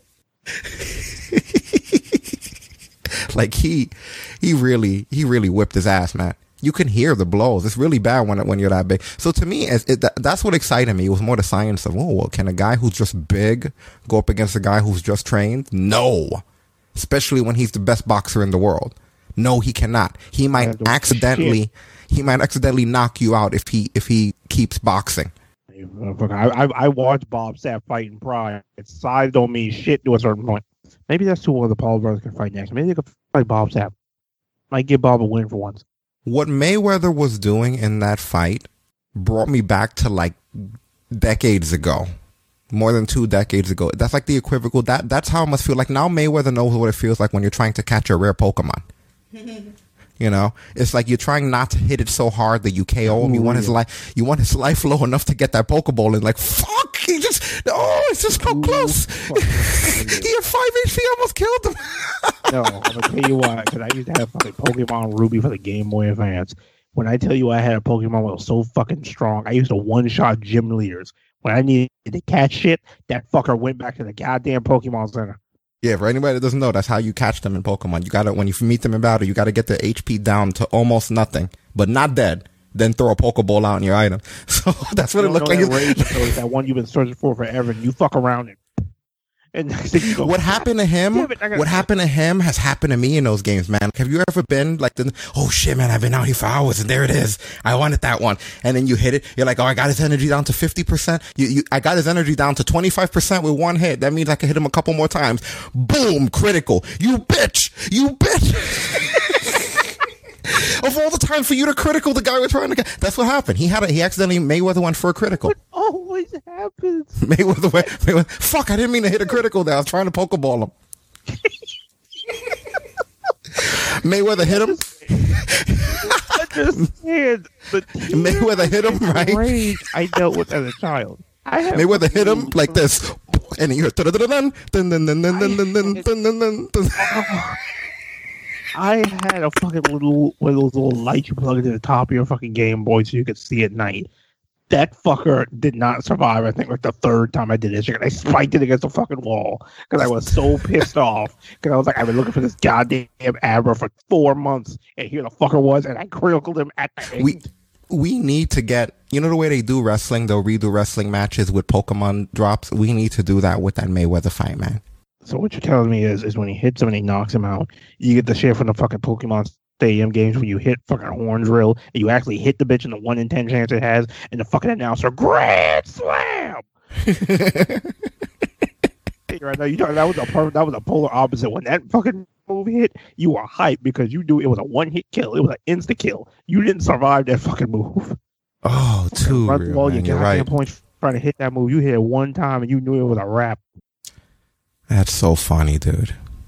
But yeah, I don't. I enjoyed that This just because than I expected it to be. I enjoyed that just because he was punching him around. You know, there was one round where when they broke, he didn't even go to sit down in his corner. He was so disoriented from the whipping that he took that the bell rang. Mayweather went to his corner and Paul just stood standing there. Go back and look. He just stood there. Like he didn't sit in his corner. None. He was just standing around waiting, like for his mother to pick him up or something. The weirdest shit I've ever seen. I remember thinking, what an idiot to, to not go to his corner and sit down between rounds. Like, are you nuts, bro? You're fighting Floyd Mayweather and you stood standing there for the whole fucking corner? He looked like Rousey after Amanda Nunes knocked her out. I think that's what it was. I think he was out on his feet. Because what other explanation would you have to somebody just standing there between rounds like that? I've never seen that shit before. It didn't look like he was doing anything. It looked like he literally was just standing there. That was it was strange, you know? He was gone, man. He might have some deep thinking to do. That shit might have CM Punked him. Remember the way CM Punk that second fight made him not have a third? I think that oh. any fighter, you know if you're if you're cut out for this when you make it back to your corner. You know what I mean? I think that anyone like if you don't make it back to your corner, you didn't get a real sense of, of dread yet. Like that first CM Punk fight, he, it was like the first round, right? Yeah, he was gone by the first round. Yeah, and that second one, he had to keep going back to his corner, and it looked like when you play one of the games, like each time it showed the corner, he was like more and more fucked up than the last time. And they were like, "All right, Punk, you're gonna do this." And it was like you see him suffering, man. His eyes were all fucked up and swollen. And he was breathing. He was blowing up. It, it, it was like fucking fight day round three when you had to be your own fucking corner man, and it's like holy shit, I'm not gonna be able to do anywhere near as much as I want to. Every time I saw Punk on screen, I felt like it was Punch Out, and I had to hit the select button. Like, oh shit, did I use my power up yet? Because it looks like you need it. Come on, Doc, rub your shoulders. That's bad, you know? So it's like this guy had to keep going back to his corner to the point he was out on his feet. Really think about that. Gotta give credit to that, man. Anyway, that being said, it's time, guys. What do you want to do next? You get WWE news, NXT news, AEW news, Impact news, the releases. But don't forget, we let's get the impact news out of the way. and don't forget, we got a, a poll later on. We're going to be voting on the NXT TakeOver 2021 in your house. So that poll's already set and ready to roll. So let's do the Impact news. Slammiversary sold out their tickets in 20 minutes. They're coming back July 17th. They did have limited seats, but uh they sold out literally in 20 minutes. Oh. Actual crowds coming back, coming up in door. Mhm. I don't have to hear. I don't have to hear crowd noise with no fucking crowd. And for anybody that's curious about that card, so am I. No, I'm kidding. We have the we have the card here in front of us. Let's see what the hell we got here. Uh Violent by Design is going to defend the Impact Wrestling Tag Teams against the Decay. W. Morrissey, aka Big Cass, will take on Rich Swann. Uh there's going to be an X Division title number one contender match. Yeah, so you got Kenny Omega taking on Moose for the world title. We already knew about that. Deonna Purrazzo against Rosemary. Fire and Flav against Kimber Lee and Susan for the knockout tag titles. These are all for titles, huh? Titles off of them. Because because the Impact World titles are Omega and Moose, the knockout titles Deonna Purrazzo and Rosemary, the Impact Tag Team titles are Violent by Design and Decay, the knockout tag titles are Fire and Flav versus Kimber Lee and Susan. The only um I guess singles match will be Sato, Satoshi Kojima against Joe Doering and Petey Williams against Ace Austin, against Trey Miguel, against against Chris Bey, against Rohit Raju. There's the number one contender X Division match. I feel like every time we watch the X Division, there's always a match with like six people for the number one contender spot, never for the title. Damn near the whole X division. Steve Cutler is going to be making his Impact Wrestling debut. Who was that again? That was uh one of the guys in the Forgotten Sons. Who were they again? No, I'm kidding. You stupid. Okay. I still don't remember which one. I'm sure we'll see here, I guess, because there's a video. He was the here. One name- that wasn't Murphy's tag partner. Gotcha. Okay, this is Steve Maclin is what his new name will be.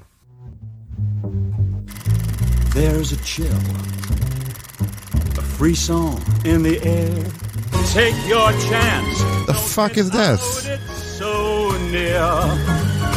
Grab it, now's the time. I want that in my ear. What is happening here? Why would this be the music that they choose to give this guy?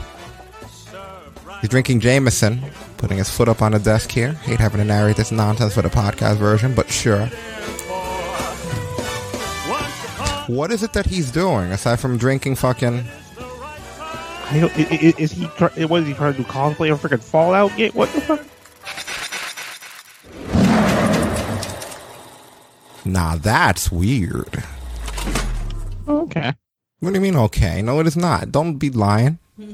There's nothing Look, okay about it. that. Was fucking weird. I'm look. I, I, I, I- I don't have the I don't have the heart to tell George. Okay. Yeah, I dropped The that link twice. Sorry about that, but yeah, Steve Cutler. So there you have. I don't know what his gimmick is. Right. I've never been so confused by somebody's gimmick at promo. Yeah, well, that's most of the Impact news, honestly. Yeah. I mean, they're doing good. No news is good news, or little news is good news, right? No, All right, we got well- shot this week, so I mean, Mm-hmm. I think next we're gonna go into uh NXT news. Why not, right? Like that. Actually, no. You, let's do. Let's keep the NXT and AEW news unless somebody calls for. Let's keep it with the weeklies. As a matter of fact, I think that would be a smarter thing to do here. yeah, yeah, we can do that. All right. So, uh, what do we have in the realm of WWE? You Apparently, well, no, no, no. The releases are separate from that. But but we have Keith Lee, Keith Lee, who released yet another statement.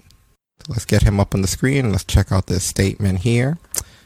He said, "I wanted to do something educational, but also inspiring." To tell you guys about everything since late January. Seems that's off the table for now. So with that, I will find another way to tell you guys about everything. It might simply be a video of me chatting with you. We'll see. What is he talking about? I have no clue. The only thing limitless lately because of WWE's been the fucking statements. Like what? And we're hearing that he's not medically cleared. That's the first thing. Leaving it obscure like this is going to make somebody like me, who's pessimistic and has been doing this kind of stuff for probably far too many years, immediately going to jump to some sort of a blood condition, whether it be HEP or something, you know, like what happened with uh, freaking Desmond Wolfe, Nigel McGuinness.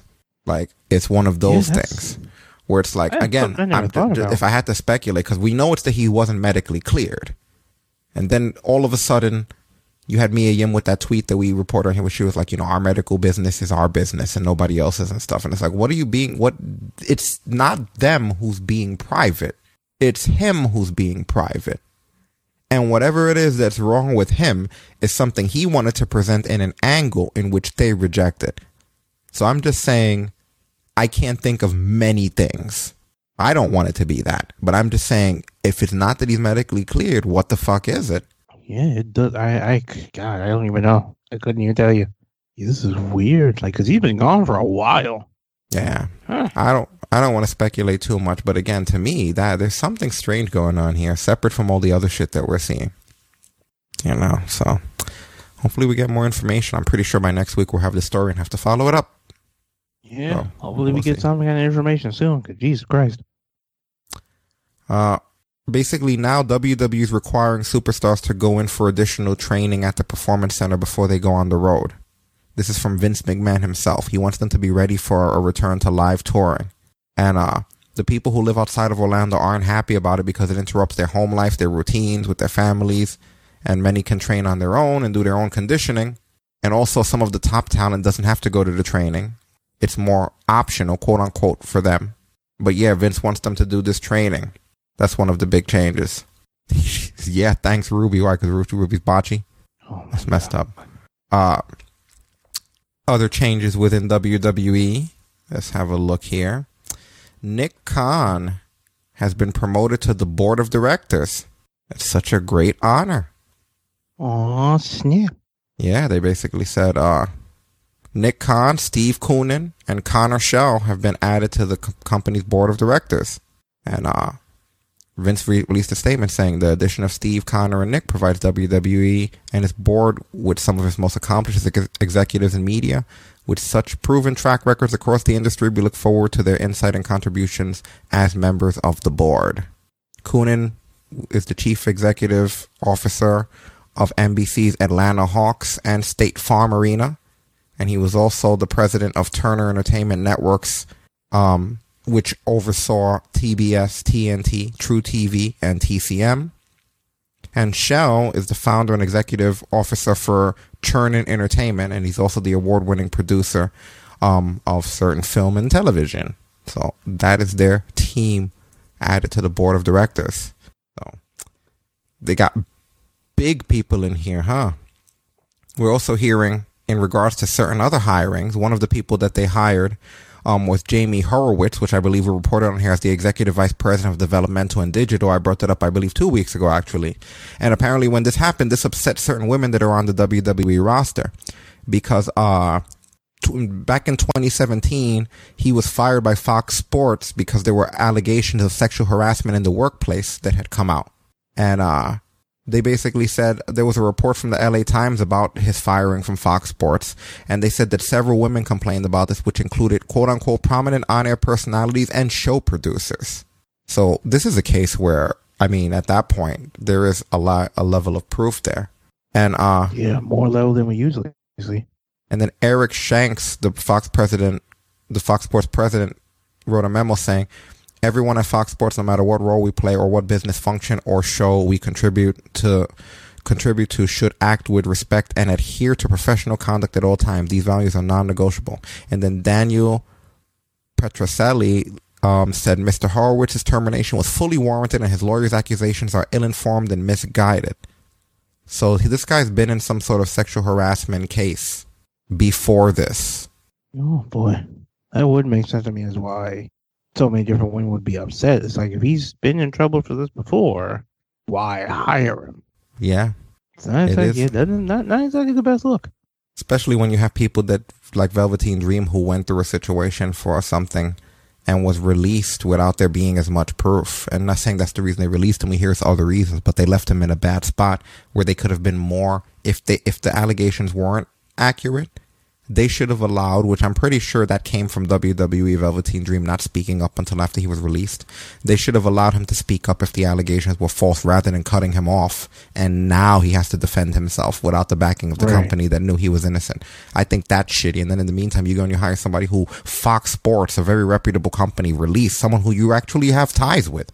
And that's another thing that I find very telling. You hired this guy to be in your fucking on on on your team with, when you're in in basically you're part of Fox with SmackDown.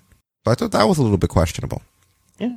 Some of the things they do, I don't feel like they think. In fact, most of the things they do, I don't think they think them all the fucking way through. No, no, my friend, they certainly don't.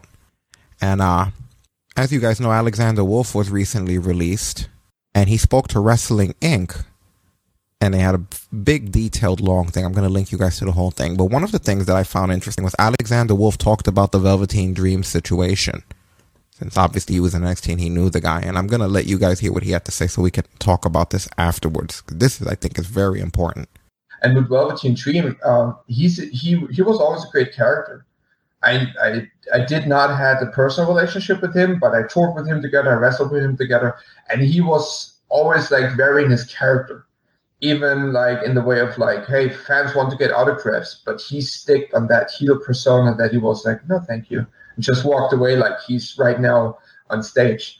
But also with that, um, this publicity is totally shit. And if if if he if he really did that, you have to prove it. You cannot be just a guy on internet. And there's a lot of people who accuse somebody just for the sake of getting famous. You have to go to the police. If that's something, and you have the screenshots of the conversation, you have to go to the police.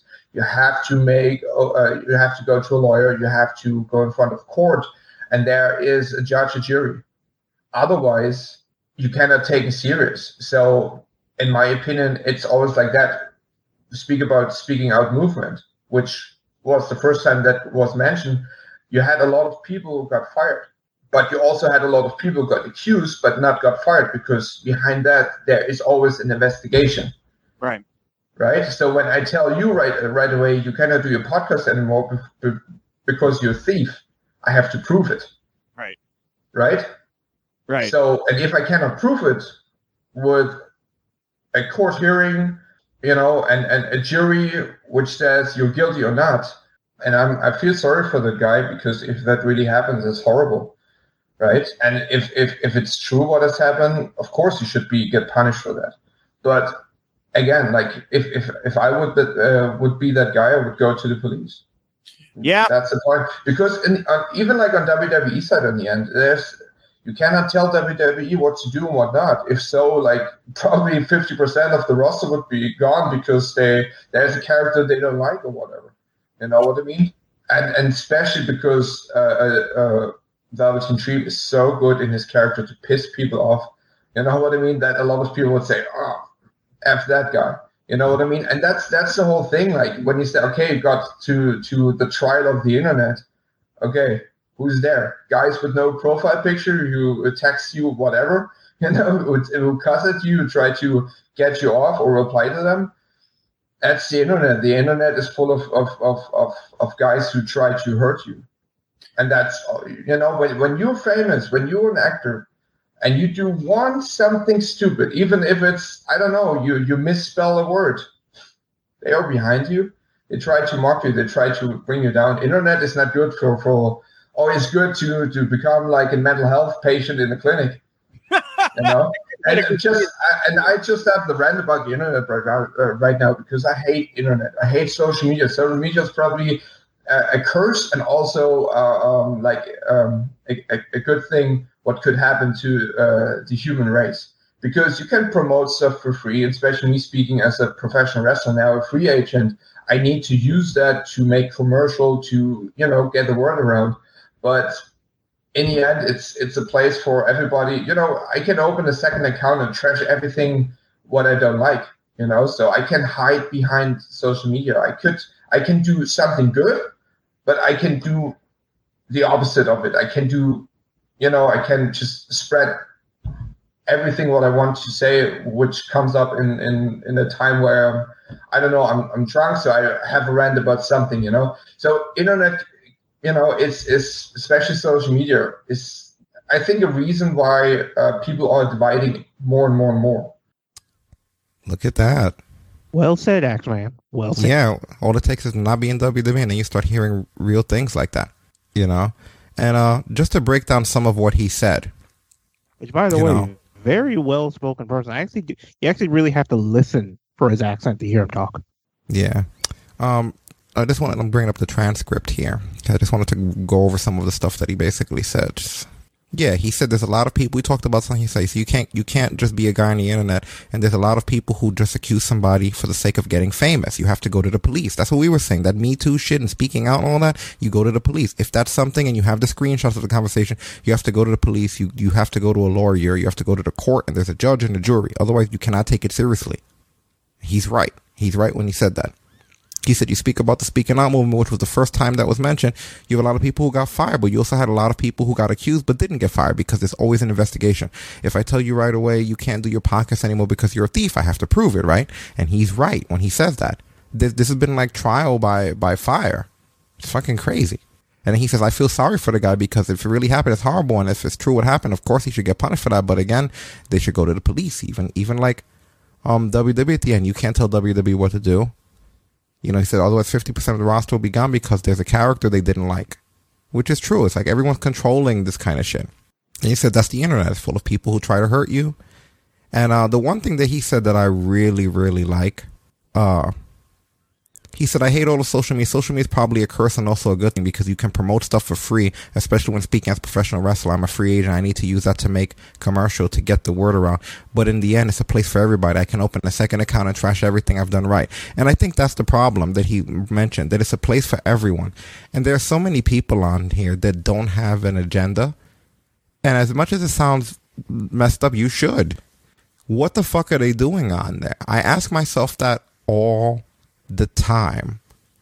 I'm past the point of of like ignoring that kind of stuff. But what the fuck are people doing on there? Not not pushing out or promoting any content. You know what I mean?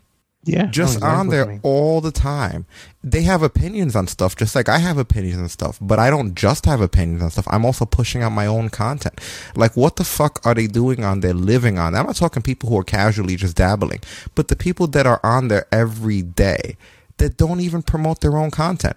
We have people that tweet that we, we do, we release more content than people who tweet daily. You know what I mean? Don't you ever wonder what the fuck they're doing on scribble. there?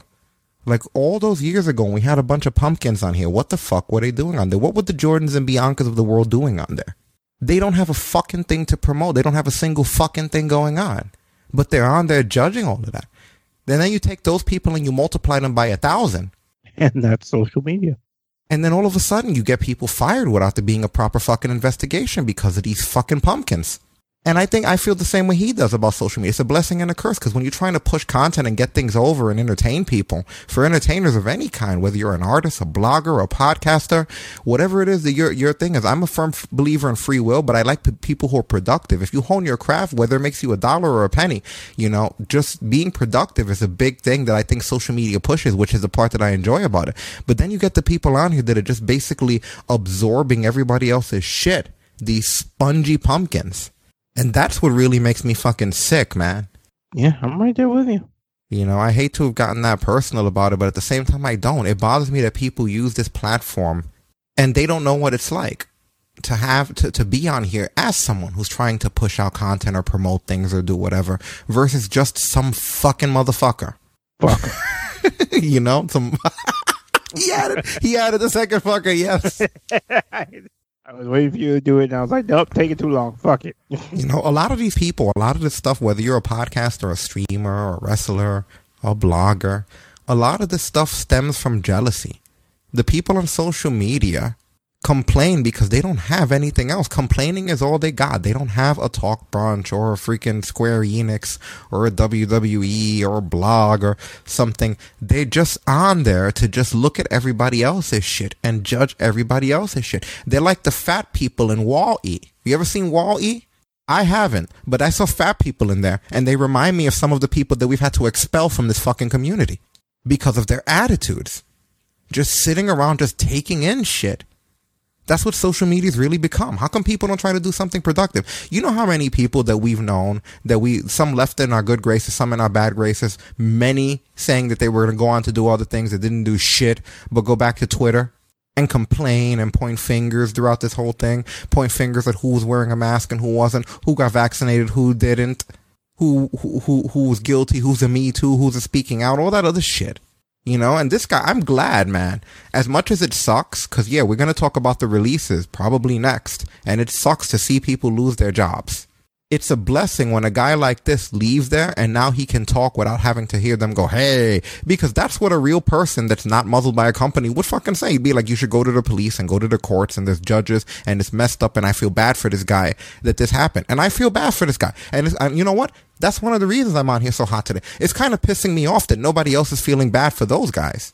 I don't give a fuck what people say. You're feeling bad for Kylie Rae who's shitting on people. I do feel bad that people like Velveteen Dream that we've watched since Tough Enough, we don't have any fucking proof that he's done anything wrong. And the guy's career was affected by a lot of this shit. So yeah, you know, I'm glad that this guy spoke up and I'm glad it's a blessing that it was someone well spoken. Oh yeah. Now watch, guarantee because of the way social media is. Here's where the curse comes in. Watch all of a sudden he starts getting heat for basically saying that he was he felt bad for Velveteen Dream. So what?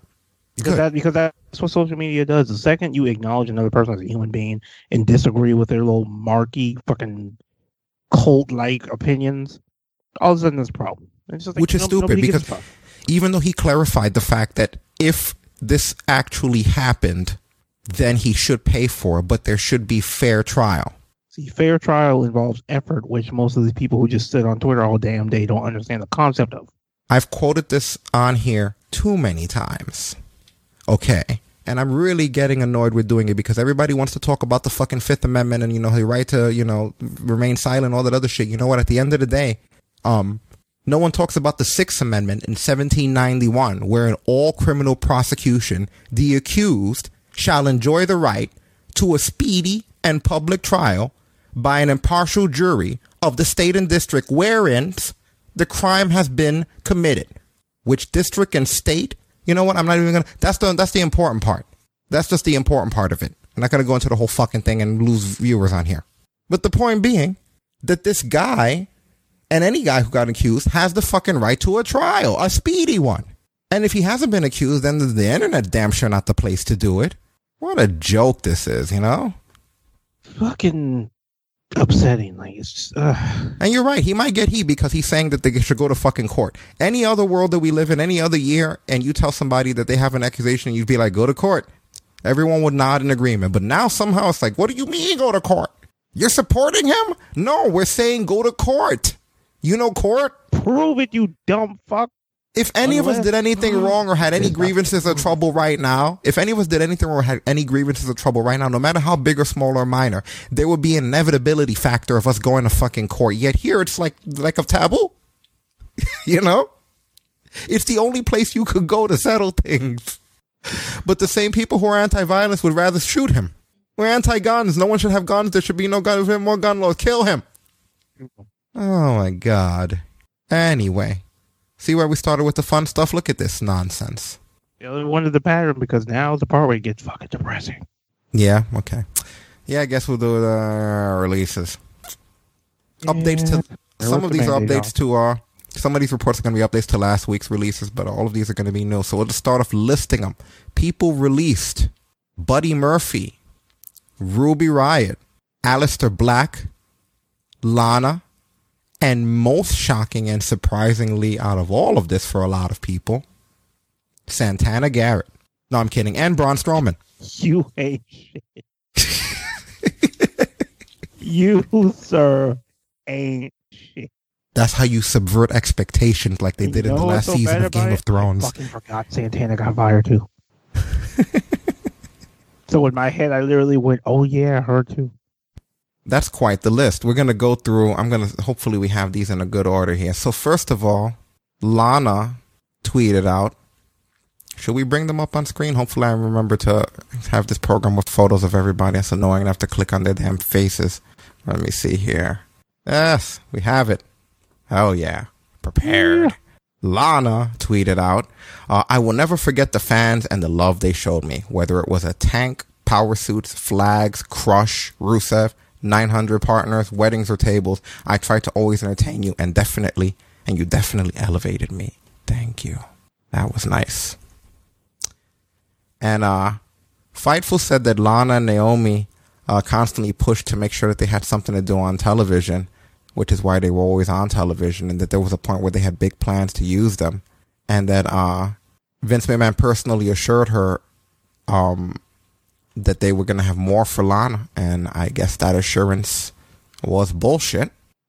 Nia Jax tweeted out sad faces and tears and crying and all those other emojis, and she said, "Put me through my first table," which I never thought about.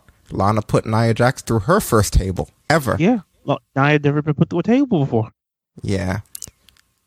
Miro tweeted, You can soar with the Eagles. You can't soar with the Eagles if you're hanging with the turkeys. Gobble gobble, motherfucker. At one point, Lana tweeted, I'd like to choose today, for no reason, to congratulate my husband, Miro, on becoming AEW TNT champion. Because, yeah, she never acknowledged it before she was released. And then Miro, do it then. and then Miro tweeted back, I was going to say it was a little weird you never mention it. I wear the title to bed. So, Bitch, this wasn't no belt buckle. Fuck you, me. so Lana, huh, man? Lana, Lana, Lana. It's kind of funny how you mentioned the assurance that she got in the back. When we get to another one, I got a bone to pick with this fucking company. We'll see. I don't have these in any particular order, but it looks like next on the list is Braun, which, uh, yeah, very interesting. But you know, before that, I want to ask you how you feel about the Lana one. I didn't ask you that. The Lana one, it bothered me. Obviously, because I mean, the girl has worked her ass off, especially the past like year or two.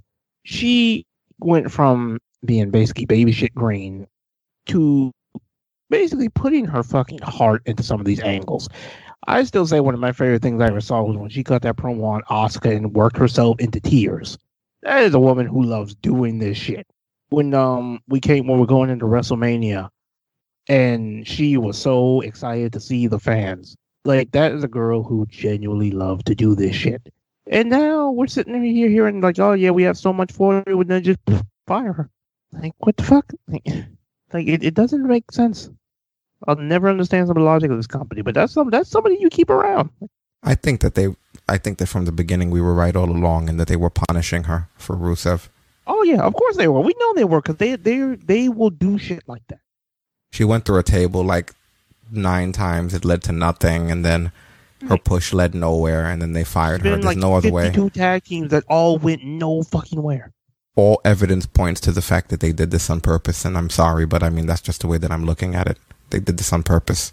That's what it always winds up being because that's what it always is. Like I always said, that devil's advocate shit, kill that shit with this fucking company because it's never a devil's advocate. How it is is how how it looks is how it is. If we think they're, fun, they're punishing somebody, it's because they're fucking punishing somebody. Yeah, I'm, I'm right there with you. All right, well, now we can do Braun, which, uh, yeah, that release surprised me quite a bit. I can see it, I can somewhat understand it. But, uh, from what we are hearing, Wrestling Observer Meltzer said that he thinks that that a lot of things hurt Strowman, like his salary. It's one of them things. It's one thing if you're paying two hundred fifty thousand dollars for a salary for someone you do very little but you can always have him run around and do a twenty four seven gimmick, right? But you really can't have Strowman in that thing. So you can't do anything with him. He's got a huge paycheck, a big contract. One of the things he made a big mistake on and only the top guys can pull this off, but he was a top guy when he signed that contract. Do not assume that Vince loves you and he will always take care of you. I'm sure he thought that when he signed that contract.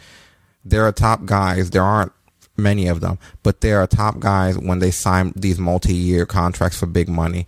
They have been able to get no cut deals, and a couple of people told me these top guys sign whatever, and Vince guarantees you seven figures a year, but he can cut you at any time he wants. When you're a middle guy, you're not going to get away with that.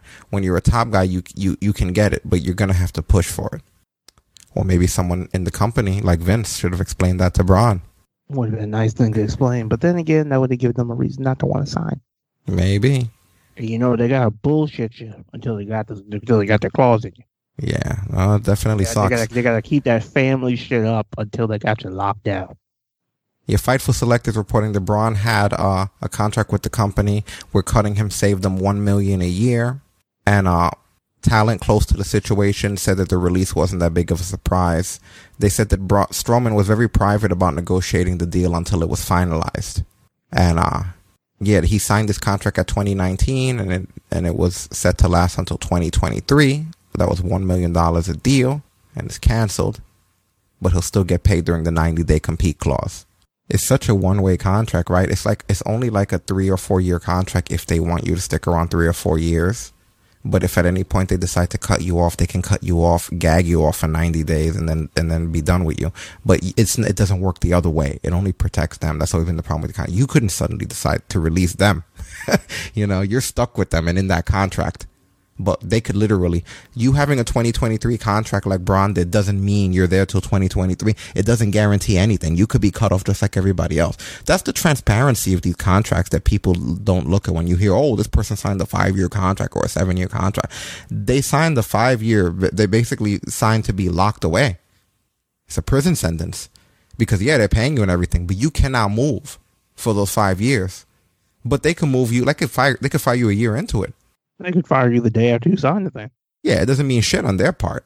There's there's no obligation with these contracts to them. Paying you for 90 days is nothing. That five years just makes you get comfortable. They could still cut you off. They did it to him. What are they going to say the excuse was that the guy wasn't working? He looks like he's in phenomenal shape. They can't even say that he wasn't in the right shape that he wanted, or they would they were the ones doing all these fucking storylines with him. They put him with their stupid tag team, that kid, and all that other shit that they did. These wall ideas clearly coming from creative. They literally have no excuse. So This is why they don't get any slack from me because they do dumb shit like this. They can't have a, they can't have a logical reason that they let him go. After the last time we saw him, he was competing for oh I don't know the WWE Championship. Vince also feels that he's a couple of years past his prime. They also said that his salary. This, they said the one that he made a big mistake with the negotiations his salary when he signed that new deal because he became a hot commodity, and uh, and he said that um, if he pushed for it, he probably could have gotten a no cut contract that a few of the bigger names have. So see, some of the bigger names have no cut contracts, so he didn't get that. And they said that due to WWE bringing in Commander Azeez and that he was no longer considered the biggest guy. So that also devalued him in their eyes. So it became a thing of where it's like, why keep, oh, why keep this guy around if Commander Azeez is like way bigger than him? And then even Omos is way bigger than him and he's like maybe third place in big guys now. So this is their logic. And then let's not forget the years of the reports that we heard on here of him being hard to work with and him not really getting the things that they wanted him to do. And, uh, Yeah, that passive prime shit. You're right. When they have so many old people around, like like Goldberg and Brock. Right. But yeah, Not not even Brock because I feel like I feel like if you let if you ask Brock to go, Brock still has it in him. But yeah, when you bring Goldberg back who can't hit his own moves, you don't get to use the passive prime. Because there's one thing that's two years, there's one thing that's two thousand. Goldberg never had a prime. He came in out of the prime. What the fuck are you talking about out of the prime? yeah, that doesn't make any sense.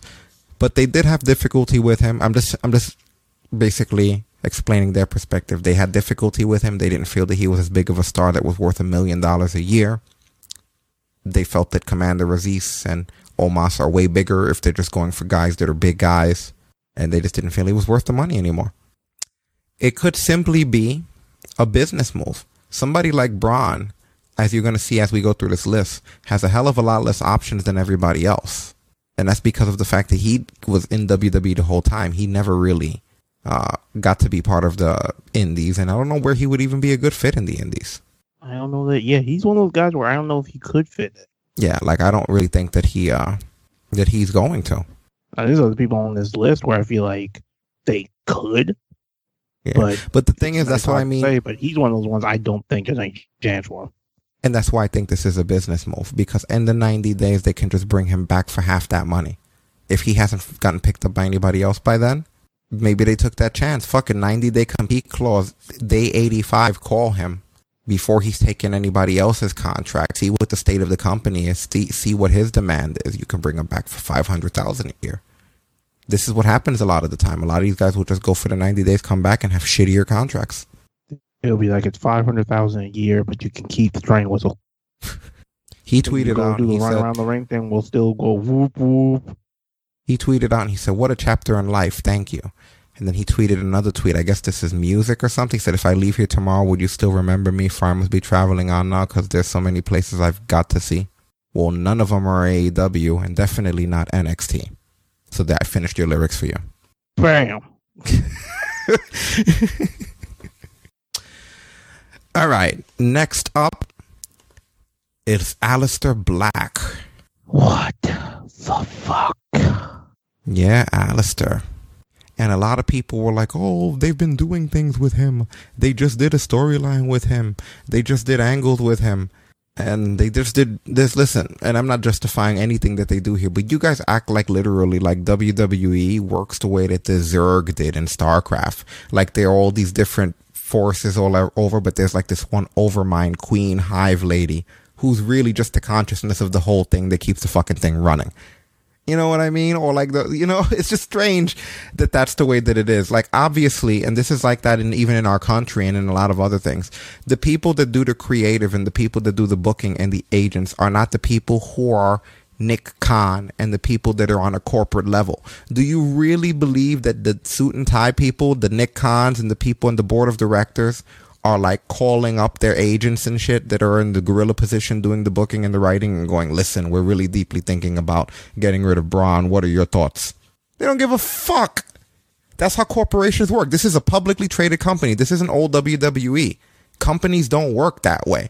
When you work at a Walmart or a Kmart, your manager won't know if your district manager is going to come in that day and decide that he wants you to fire three people from three different fucking departments. Even if the guy just promoted you, there's no way for them to tell. Do you really believe that these people, do they come off to you like thoughtful like that? Like like Nick Khan, who just got in these board of directors that they're calling down. Who do we have right now that's booking? I know one of them was Edge. One of them, let's say it was Edge, Daniel Bryan, and all those other guys we got booking down there. Like, do you really believe that the suits that are running the company, the board of directors that are making all these deals and shit, are actually in contact with the people that are trying to keep the day to day of the show running? Like, you don't think that the people that are booking this that did things with Aleister Black got fucking sideswiped by this shit too? That are like, fuck, we just did a storyline with him and we had all this shit we had planned that we wrote, that we stood up doing, and now none of it's useful. I've seen it happen And to Cornette. music. I've seen it happen to Cornette back when he ran OVW. They would either call people up or release them all the time. And he would always have ideas to finish storylines and to do angles where it's like he would tell them, if you're going to fucking release them, let me know so I can finish them up. As they say in the business, finishing someone up is when you know you're going to release them. So you do an angle, like a finale angle or something. You write the character off. Trust me, man. What's happening here is that the corporate level is completely different operations from the people who are functioning on the day to day. So they're not telling them. They're not telling them that they're the who who to use and who not to. Sometimes they might give them a tip and be like, "Yo, you might not want to use this person." But when it's a wave of firings like that, they probably didn't even know. So I can't give them this credit for that. They just they they they fire. You know, like companies are run that way. You know, your boss isn't the person that fires you. Sometimes it's his boss, and sometimes it's the boss above that. So coming down the ladder, you might not have even known. So let's just get that part out of the way. That being said, uh, Aleister Black, he said, I'm gathering my thoughts as this was a complete left field for me, as obviously we just started the Dark Father character, but this was it. Thank you so much, WWE Universe, for allowing me to create and give you small bits of myself. So yeah, he's saying the same thing. Again, the people who are booking and writing this are not the people who are writing the checks. You know what I mean? If they tell you to cut around the fucking margin, then that's what you're gonna do. Also, Aleister Black then tweeted out and he said, Before I forget, a special mention goes to Paul Heyman for always having my back and to this day acts like a mentor to me. Since since day one, Paul was in my corner. Yeah, that might have been to your detriment, kid. Because we already know how that works in WWE. It's not like I'm just making that shit up. CM Punk has spoken openly about how Paul Heyman being in his corner might have in a lot of ways fucked him over at times. That's the way that they operate. You know? I gotta remind you, ECW is not here. Yeah, pretty much. What are your thoughts on uh, this release? This one, definitely, yeah, this was another one, just like with the Lana thing. It bothered me. Like, we just saw, because of course, yeah, like we said before, the corporate level, they're not paying attention to jack shit that's going on down here. But it's just kind of crazy that we see all these promos. Apparently, they he had even made new music for him. Like, he had new music ready. We see him show up after months away, Black Mask, Big E. He has a new fake eye, and then gone. Kind of like the fuck, like that's something that irritates me with these wave of fires. It's just like just, it's, like somebody just pointing and just shooting wild. Like, hey, you, you, you, you, you, you, you. Like, what? I think that's the whole thing that's always kind of bothered me with the whole corporate structure. It's just like, at a certain point, like if you're giving me a list of people that I gotta let go, have a backup, or just like in some kind of way, just be like, hey, I'm, can I, we're like, let's do this with this person, so at least we finish them out clean. Then we'll let them go. And it's just like, nah, nah, you gotta go. Oh, you got no music? Sorry, it's never getting released. Gotta go. Like, Yeah. Eh. Because I was excited to see what was going to happen with this. I was like, oh, heel Aleister Black, new music, feeling with Big E. This is going to be great. Which apparently sucks for poor Big E because apparently they didn't have shit for him besides this. No, no, they didn't. And Big E's apparently one of Vince's this- that favorites, right? Black thing was literally him transitioning out of the feud with Apollo Crews into a new one. No, it actually was. You're, you're not wrong about that shit, man. It, uh, again, I was never really super high on him, but I feel like that he did have value, you know? He was over with the fan base. Like he had quite a legion of fans um that um that followed him. Yeah, so I saw. And, you know, he'll be fine as Tommy End. He'll be better than Braun. Oh yeah. Go back to being Yeah, he- Tommy End. that that's what benefits him the most is he literally just has to go back to being Tommy End. He's familiar with the Indies. That's the most important. Yeah. In thing. fact, the first time we saw him was during the UK tournament, and he that was the last time we saw him under the name Tommy End. Mm-hmm. Uh, it is crazy. I like I said, but this is also someone who they seem reluctant to bring back at first, after they released his wife. You know, when you look at it that way, seems like they were on the fence with him always. So, yeah, it's very very unfortunate, shitty situation. Not gonna lie, man. Oh yeah, very shitty. He did have you. You brought up entrance music though. He actually did have entrance music that he was gonna start using that they never Yeah. let him use. He, You he know about this? new song ready to go. hmm He he actually played it on his Twitch channel. Let me see if I have it here. There we go.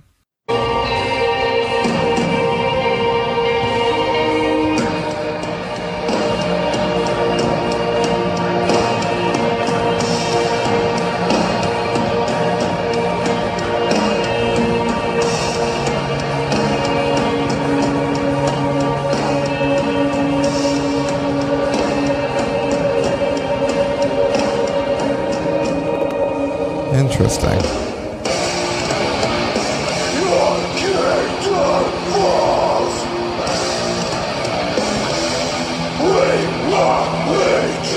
Oh, dude one with death metal, huh?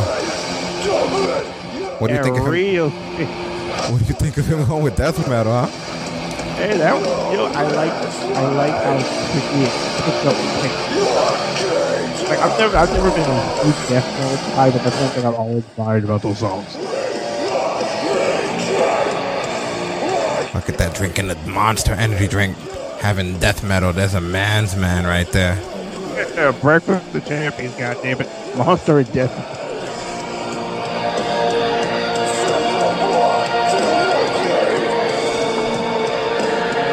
All right, well, Alistair Block, and he. took- Uh, I was gonna Uh-huh. he took any um shades of Aleister Black off his uh Twitter. He is now back to being Tommy End.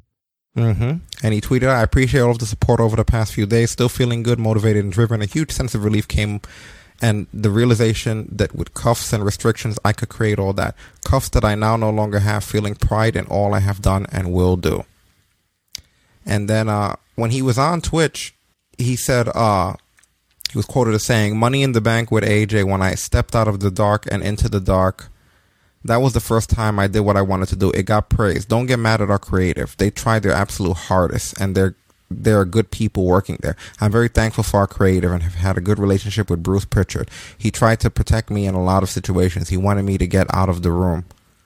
Uh, the consensus was no one moves like him or has his intensity. My style was a hybrid of traditional wrestling and new age striking. In the last five years, I've proven to be one of the most influential strikers of this generation, and I will continue to do that. So, that is Aleister Black. Next up, we have Ruby Riott, who I knew I was going to be here today at this time talking about Yeah. fucking release. The writing was starting to slowly be written on the wall. I told you guys last week when we went off the air that this week we would be on here talking about this release. You know, it's just the way that it is. And uh she said, "Well, here it goes. I've never been good at this sort of stuff. Yesterday, in a matter of minutes, my life changed very drastically. But after some tears, some panic, and a full box of Oreos, I was able to look back at how lucky I've been to accomplish what what have. I never thought I'd make it to WWE. I've been honored to be a part of the squad of the most incredible women I've ever met. I've gotten to see the world share locker rooms with some of the most talented women I know, some of which I've made lifelong friendships with. I've gotten to meet fans that were just like me, introverted kids who never quite felt like they fit in. And between the locker room and those fans, I felt like I belonged. And I'm so grateful for that feeling. With that, I'm overwhelmed by the amount of calls, texts, tweets, and support I have received from former coworkers, friends, family, and fans. Thank you so much for the kind words. You never know how much it helped. As for what's next, in the beginning, Heidi Lovelace was given to me, and at the end, Ruby Riott was taken away. So I don't know what I'll be called and where I'll end up. But please know this is far from over. Thank you. And then Liv Morgan tweeted, "Whoever's lucky enough to get Heidi Lovelace on their roster, you win." And then Ruby tweeted, "My biggest regret is that I didn't know that was our last match." That, that our last match was our last match, but I love you and I'll always be your biggest fan. Thank you for everything you you taught me hashtag squad squad and then Liv tweeted back i don't think that was our last match my partner for life i i knew that shit was your last match That's because we're not. That's because we don't sip their drug laced Kool Aid. i had seven days to process it what are your thoughts on her I mean, it it was always unfortunate how the Riot Squad got done. They got picked off. Let's be real. They got picked off one by one. Like there's only one standing, and I'm literally I'm quoting. I'm I'm, I'm freaking. I'm quoting it fucking now. It's only. I feel like it's only a matter of time for Liv. I hate to be like that, but I mean, for fuck's sakes, they got rid of Sarah, and then they tried to bring back this new shittier Riot Squad. Now they got rid of Ruby. What the fuck's left? We, Yeah. we always talked about before how when the Riot Squad was together, those girls worked their asses off. They were virtually on Raw every week. They were wrestling pretty much everybody, win or lose. Do i No, think i'll be on here next week reporting uh live yeah i de- i definitely do Yeah, Probably. i think so i definitely do we'll get to that though but next on our list we should have the da, da, da, da, da, da, da, da. no we won't do that again though next we have uh Damn. buddy murphy i don't even have a photo for him Buddy Murphy. Sorry. You have to imagine him. Buddy Murphy. Y'all know what he looked like. Yeah, you remember Buddy Murphy. He says, so today ends my eight years with WWE. What a crazy ride. Highest of highs, lowest of lows, but whether I had three minutes or 20 minutes, I put all of my effort into my performances. Nothing is harder when all you want to do is wrestle, but you can't. In my opinion, I haven't even hit my peak. Yet I, yet, yet, and I'm excited to see what my next adventure holds. I was lucky enough to work with some of the best talent in the world and learned a tremendous amount. But trust me, the, the whole world will know what I meant by best kept secret. Thank you all. So, Buddy Murphy. NXT Raw Tag Team Champion and Cruiserweight Champion. And now former WWE superstar can be added to that resume. Yep. He's gone. Let's look through here before we go to any other. Then, of course, we have Santana Garrett. It's not I best forgot she still worked there. Right?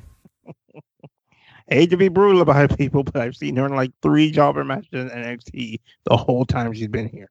She said, "Thank you, peace, love, hashtag headband power." Yeah, look at that. She defines her character in fucking one sentence in one tweet. Then she put hashtag time to shine, hashtag women's wrestling. So she going to shine? Wouldn't that be some shit? I think Ivelisse's still their champion, so I mean, hey. They they said apparently this release happened a couple of days after she had a controversial video that got posted on her Instagram where there was a camera that zoomed into some fuck Biden flags. Wouldn't that be some shit? Jeez. I mean, let me let me let me look at the video first. No. I'll tell you what, because I don't want to offend anybody from the Democratic Party. What I'll do is I'll put the video up on the screen, and then you tell me if it's safe for me to watch Destin.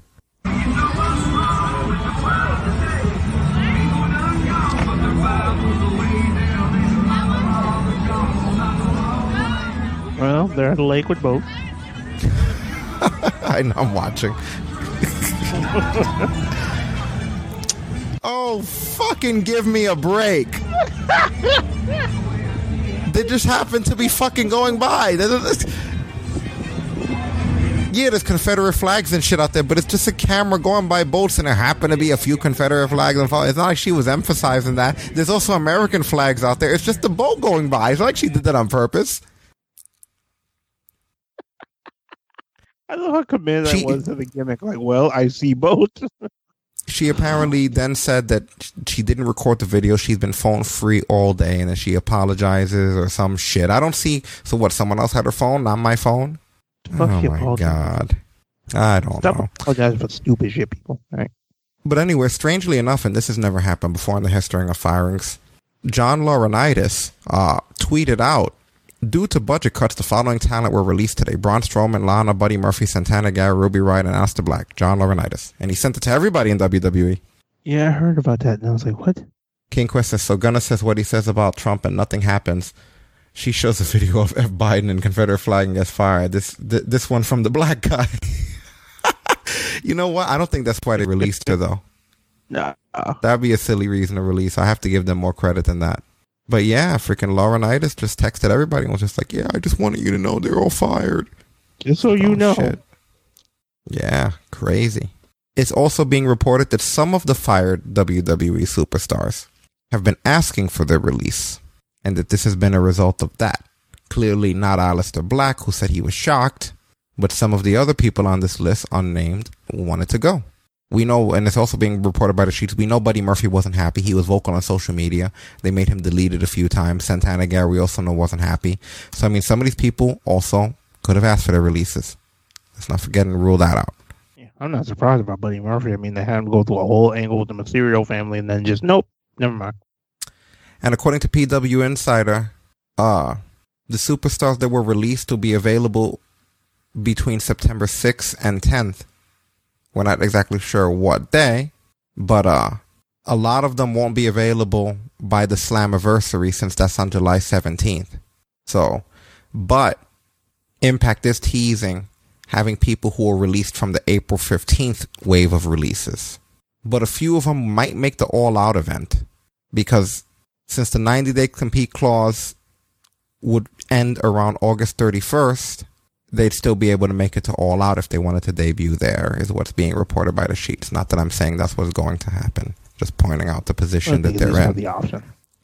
And according to Andrew Zarian um, from the Matmen podcast, uh, he said that more cuts are going to be announced in the coming weeks and to expect some more cuts.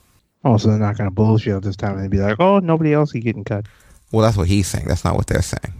You know, he's probably speaking the truth, though. Yeah. And this goes back to what we spoke about last week about WWE being for sale and the possibility of what that sale will mean, you know? So that's something that a lot of people are saying that's gaining momentum. Fightful was saying that there could be some, some, something to that. They said a lot of the releases were surprised and that a lot of people within the company inquired about what was going on. and that the former writer Dave Schilling said that Vince was gearing up to put the company on the market, and that they have guaranteed money coming in from Saudi Arabia, Fox, and NBC Universal, and that Peacock deal sweetens the pot, and that uh, you know, since 60 internal employees were fired, that uh, all they really have to do is find a buyer who has no issue with making trips to Saudi Arabia for huge events, and that it might not be hard considering how much money there would be in that deal. So that's some of the speculation going going around. Bryan Alvarez of Wrestling Observer was saying, and he's quoted saying, I, I don't know, and you, and you can report this. There are a lot of people in and out of WWE and the business fans. It's no secret. Everybody believes Nick Khan is setting this company up to be sold. How do you say that it's budgetary reasons when you're making so much profit? Well, you say it's budgetary reasons when you decide the amount of money that you're going to spend on talent. And uh, then Alvarez went on to say they're setting themselves up for a sale. That is my belief. However, Brandon Thurston of Wrestle WrestleNomics said that he talked to five people in the WWE investor community in the past 24 hours about the notion that the company's uh, recent actions indicate that they're for sale, and not one of them thought so. Even the stock price is is no selling wrestling Twitter, essentially meaning the stock hasn't dropped or anything. No moves have been made, indicating from any of the investors that they're convinced that anything's being shaken up right now. So, it's mixed reviews upon whether or not they are being sold. What do you think? Well, I think with all these different firings and all these different adjusting, for their sake, they better fucking hope they're being sold because if not, that's just shitty. Like as many people as they let go, Bryan Alvarez does make a point though. There's no way in hell they could just be trying to save money. Like they gotta be revving up for something. Because I think what I've been hearing, I want to say, we know Disney's been wanting to buy them forever. I believe. And I think I've been hearing NBC was like the other place that might be wanting to buy them. Yeah, oh god. It hopefully we know more soon, or we just get like a definitive answer because there's a lot of shit going on. Like I hated this time of the year last year when all those people got fired. I fucking hate it this year because like we don't know what's gonna happen. We don't know where it's gonna go. But that's just like uprooting people's lives just out of the blue. Yeah, and this year is much worse. So, uh, Eric Bischoff spoke a little bit about this on his show, which I'm going to link you guys to the link of this. Uh, but this is what he had to say in regard to WWE. Speaking of facts, let's get past the question. You already know what the question is going to be. Sentence. Here's what I said. Everybody's running around now convinced that WWE is going to sell to Disney. I've heard to NBC Universal. I've heard Someone suggested to me today that Comcast is the actual bigger play, which is actually true in a way, uh, in many ways. Um, Fox may be interested. So there's all this chatter out there because it's exciting to think about something major happening behind the scenes because there ain't that much happening in front of the scenes, right? N- nothing new, at least, nothing that gets people really excited. So there's all this chatter out there. And my point was on For the Heat, our weekly radio show that we do Wednesday nights. And you can listen, stream live anywhere at fortheheat.com, nine o'clock Eastern. Little hint, it may turn into a two hour show before you know it.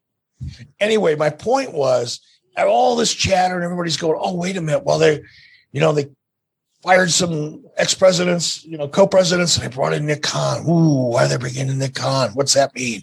And oh, they made some major shifts in their post-production in digital areas. Ooh, that means something's going to happen. Oh, and they released, you know, six major talents or whatever it was. Oh my God, for sure they're getting ready to sell. Okay, have fun with that, folks. And hey, maybe it's true. It could happen.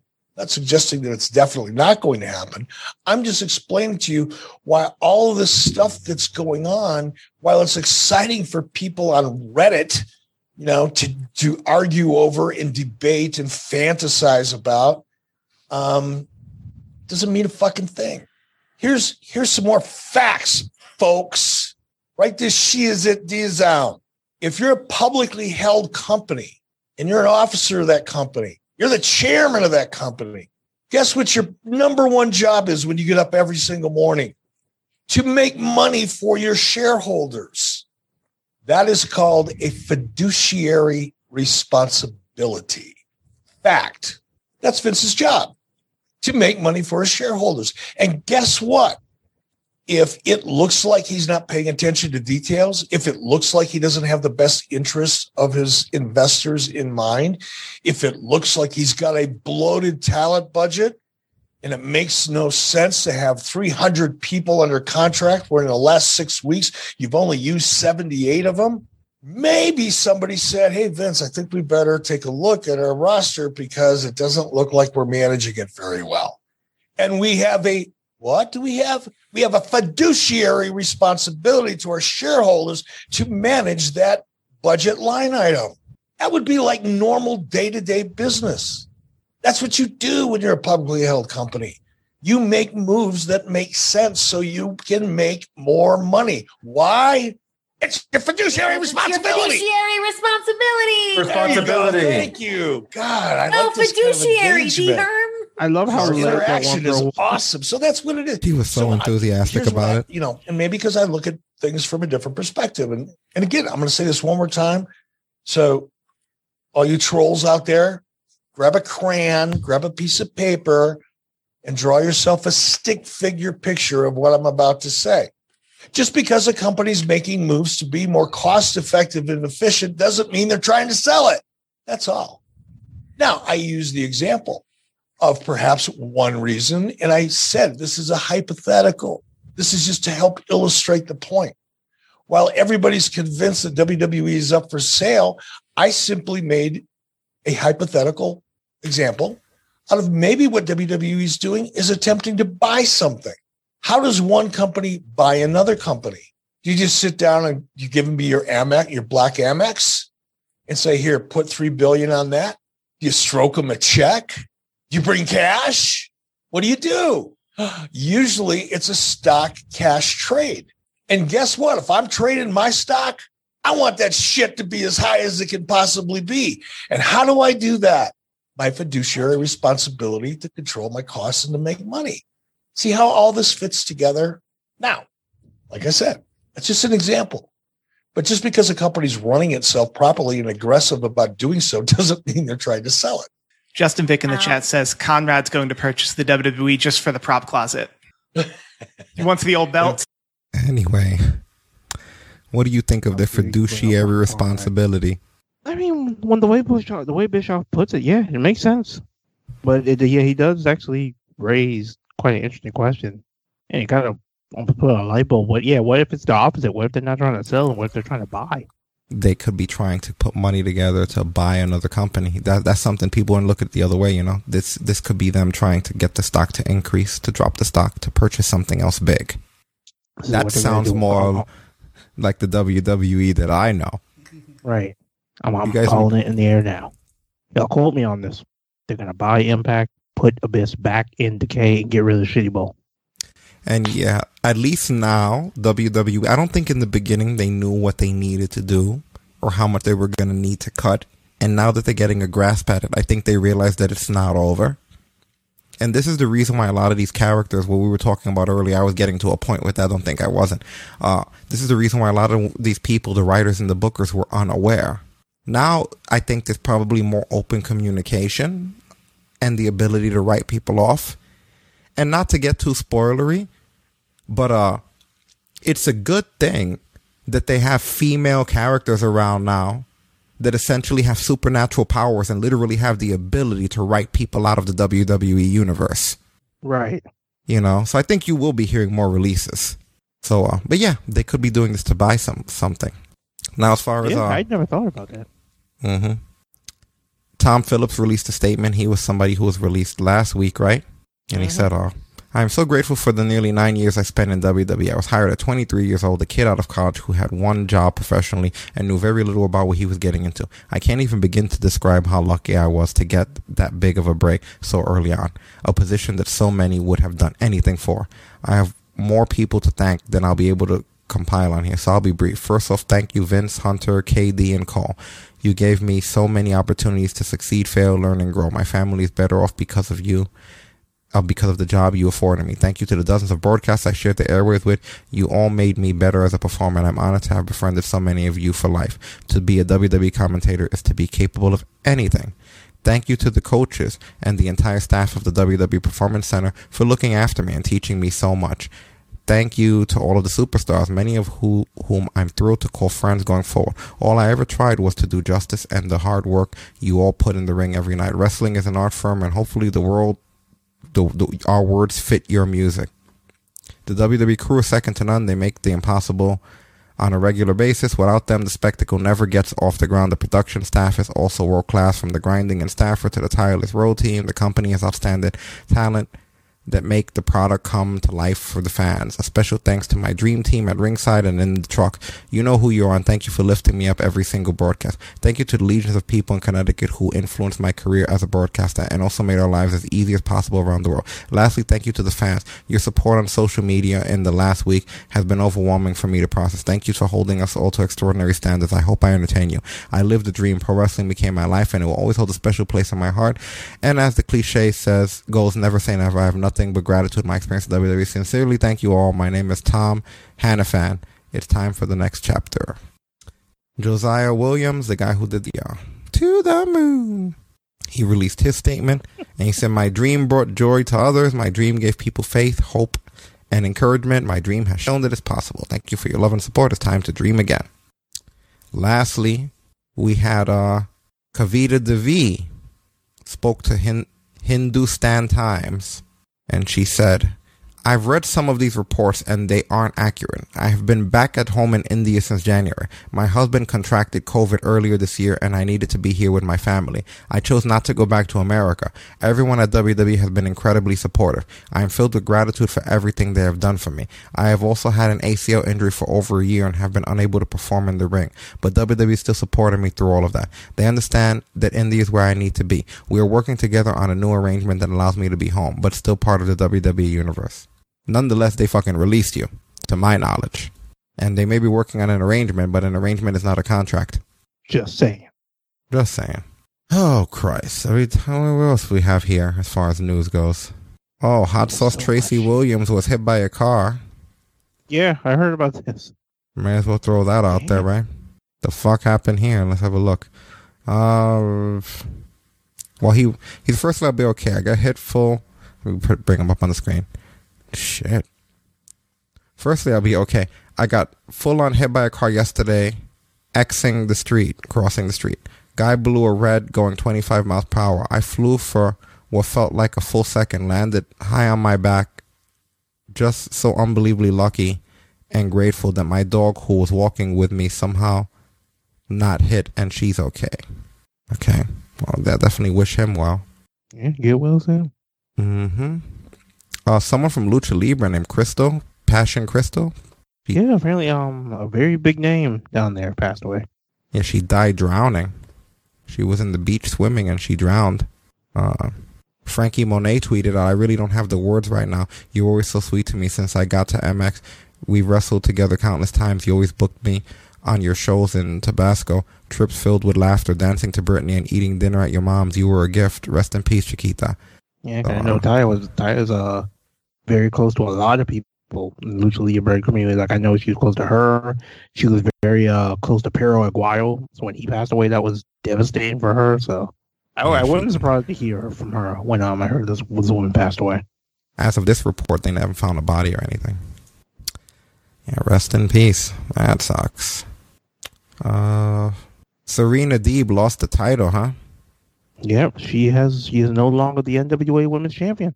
I keep forgetting that those titles get defended other places. right. You know, I was like, when did I miss Dynamite?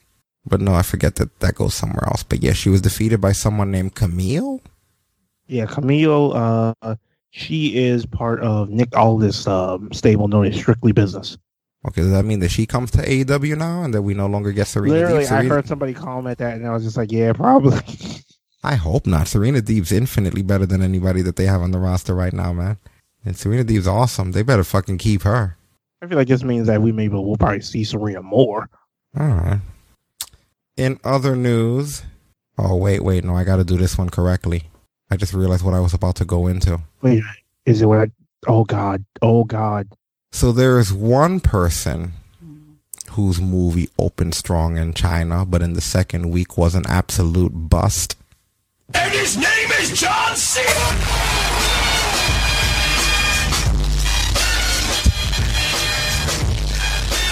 Why did that shit you were going to a live backdrop? though? Fast Nine fell 85% from its opening week, at which was at 136 million. Holy shit! Slightly ahead of where Hobbs and Shaw was, but way weaker than the other ones were. The other, to put into perspective, usually fast movies make like almost 400 million. This one made 185.3 million in two weeks. God. There's speculation. I mean, I'm obviously the speculation is might be because of his comment about Taiwan, and that even though he released an apology, that might not have been good enough. Would people really do that out there? Like, I am not going to Yes, watch that movie. I believe it. If John Cena's in it because he thinks Taiwan is a country. All I'm saying is, when it first came out, I remember people who boycotted Stomp the Yard because Chris Brown got killed in the first 15 minutes. Spoiler. Stacey said, The Rock said, You can't be me. Well, that sucks. It started maybe the people maybe the first week people saw it and it was shit, and then they warned the second week people. right. How do we know it wasn't that? They've had like nine movies, right? Right. I should. I watched them drive to a fucking movie the last time I saw one. Like drive to a fucking building. I don't watch them regularly. I only watch like the first couple, then I kind of fell off. But it really sucks because it must be really exciting for people who watch them as they come out. Because like you never know what's gonna happen. Where it's like me now, I know if I ever wanted to watch them, that these motherfuckers are gonna live for nine movies. How exciting can any action scene be? What was going to happen to that guy? We know he's not going to die. Ah, I saw him in the fucking trailers during. I saw him in the trailers during Raw. And motherfucker, like even even the characters I knew, like Han from Better Luck Tomorrow. I, I explained on here before that Han was a crossover character from another Asian series called Better Luck Tomorrow that has nothing to do with cars, ironically. But he's from there, and they crossed him over to Tokyo Drift, where I believe he died. And I remember seeing it and being like, "Wow, they killed the guy, and he's not even from this fucking series." And then he's alive in the ones I've seen. Like in the trailers, I'm like, there he is again. like what? Shit is like Saints Row now. you know, it's like fuck it, we're just crazy. Powers, fuck it. Johnny Gat, fuck it. Dildo Bat, fuck it.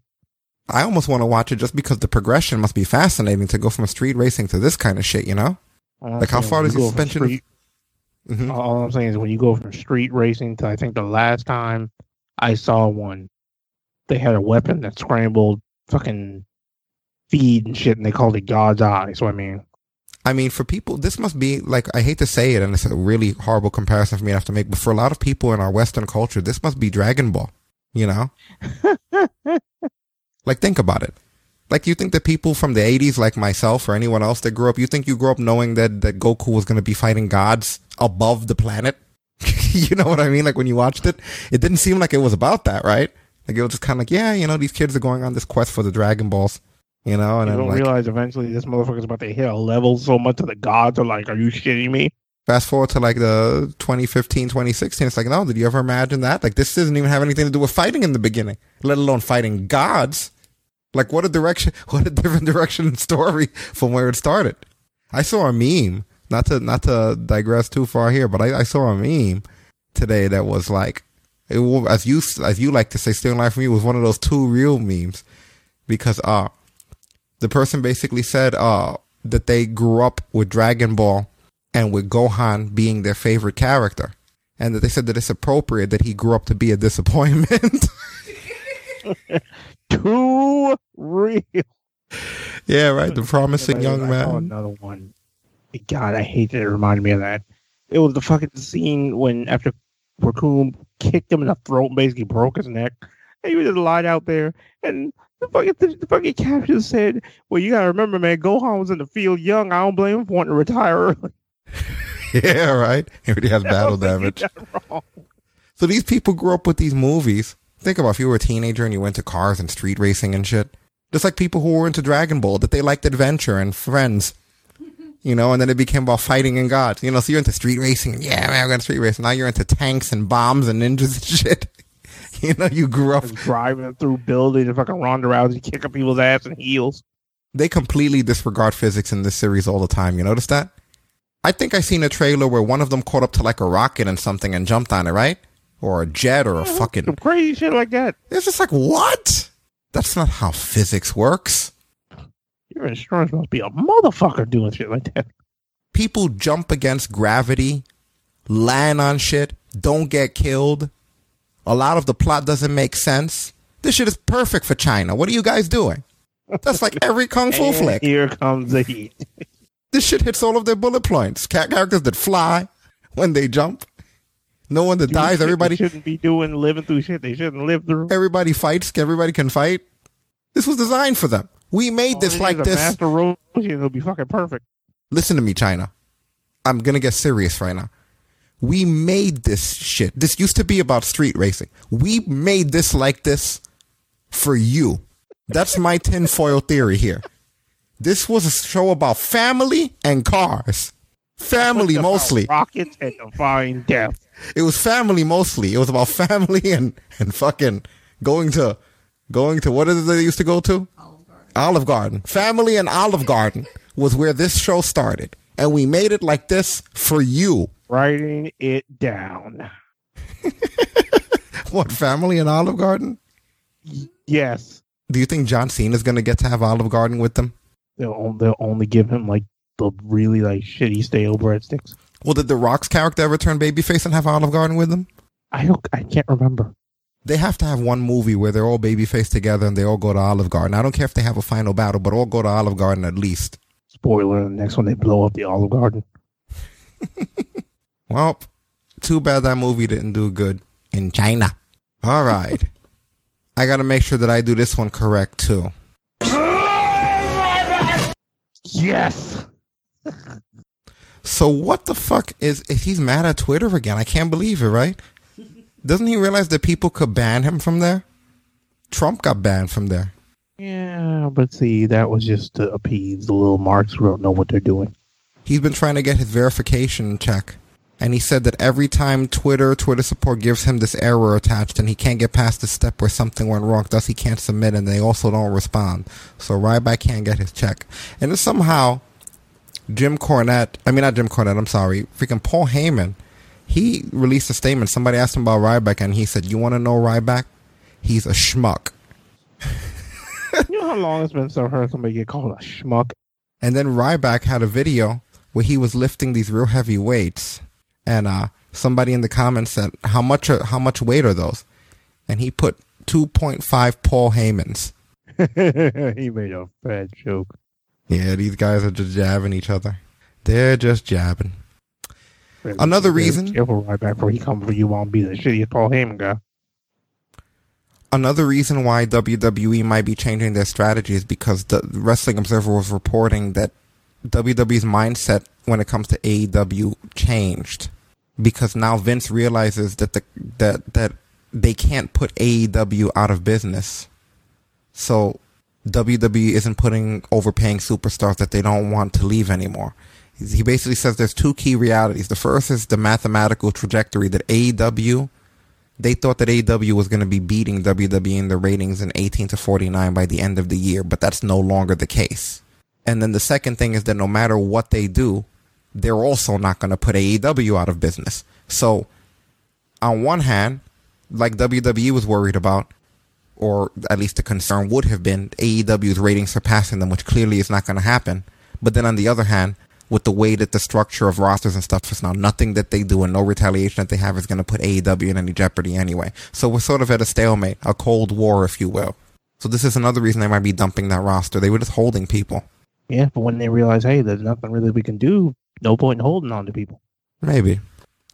Jake Paul. I'm sorry. I don't know why I said his name again. I'm done with him. I was just scrolling past and saw him. Let's go somewhere else. I got. I bet you got worried, right? You were like, "No, not again." Anyway, I was about to be go. like, all I know is apparently, I guess one of them was fighting Tyron Woodley. That's all I know. And I was like, oh, fuck my life. So- about that. No. So Lacey Evans revealed that her second child is going to be a girl. She put happiest mama in the world. My my my little lady will now have the best sidekick, best friend, and best bond a woman could ask for a sister. And I can't wait to teach them what true love, support, and family really means and feels like. And uh, I think it's interesting that I feel like people like Lacey, uh, Sarah Logan, and a lot of them dodged the bullet just getting the fuck out of there and having families. right? You know, I saw Becky Lynch recently. She looked really jacked and in shape and ready to come back. So maybe looks unreal. maybe they don't give a fuck either way about half these girls. You know, they're like, whatever, we're getting Becky I mean, it wouldn't surprise me. Have you seen the SmackDown roster? It's literally like seven girls. Hmm. Yeah, well, they got they better do they better think quick. This is getting more interesting as the thing as everything slims down. All right, last bit of news here, at least for the general news, because it feels like we're never gonna get out of here. Uh, Justin Credible has been Oh, ducking. this piece of shit. So apparently, someone put a warning to other promotions. This is a, this is um, who is this exactly? This is Grim of Grimm's Toy Show. A warning to other promoters. Unfortunately, Justin Credible scammed me and no showed multiple times for a prepaid booking. Then he blocked me on everything. I was warned not to work with him, but I thought better of him. I was wrong and got beat out of a couple hundred bucks. And then the guy showed the screenshots of Justin blocking him. Like, damn, man, he's the eat and run type, huh? That motherfucker. That mo- I got worried when I looked up at our at our Tron. I thought I accidentally put up a picture of X Pac. no, no. X Pac looks like he has some decency and hair. They, look more and more alike to me. He looks like a fat guy cosplaying. Justin Credible. Yeah, you see what Stacy's put in the in the in the chat room? Wow, that's breaking kayfabe right there, man. That wow.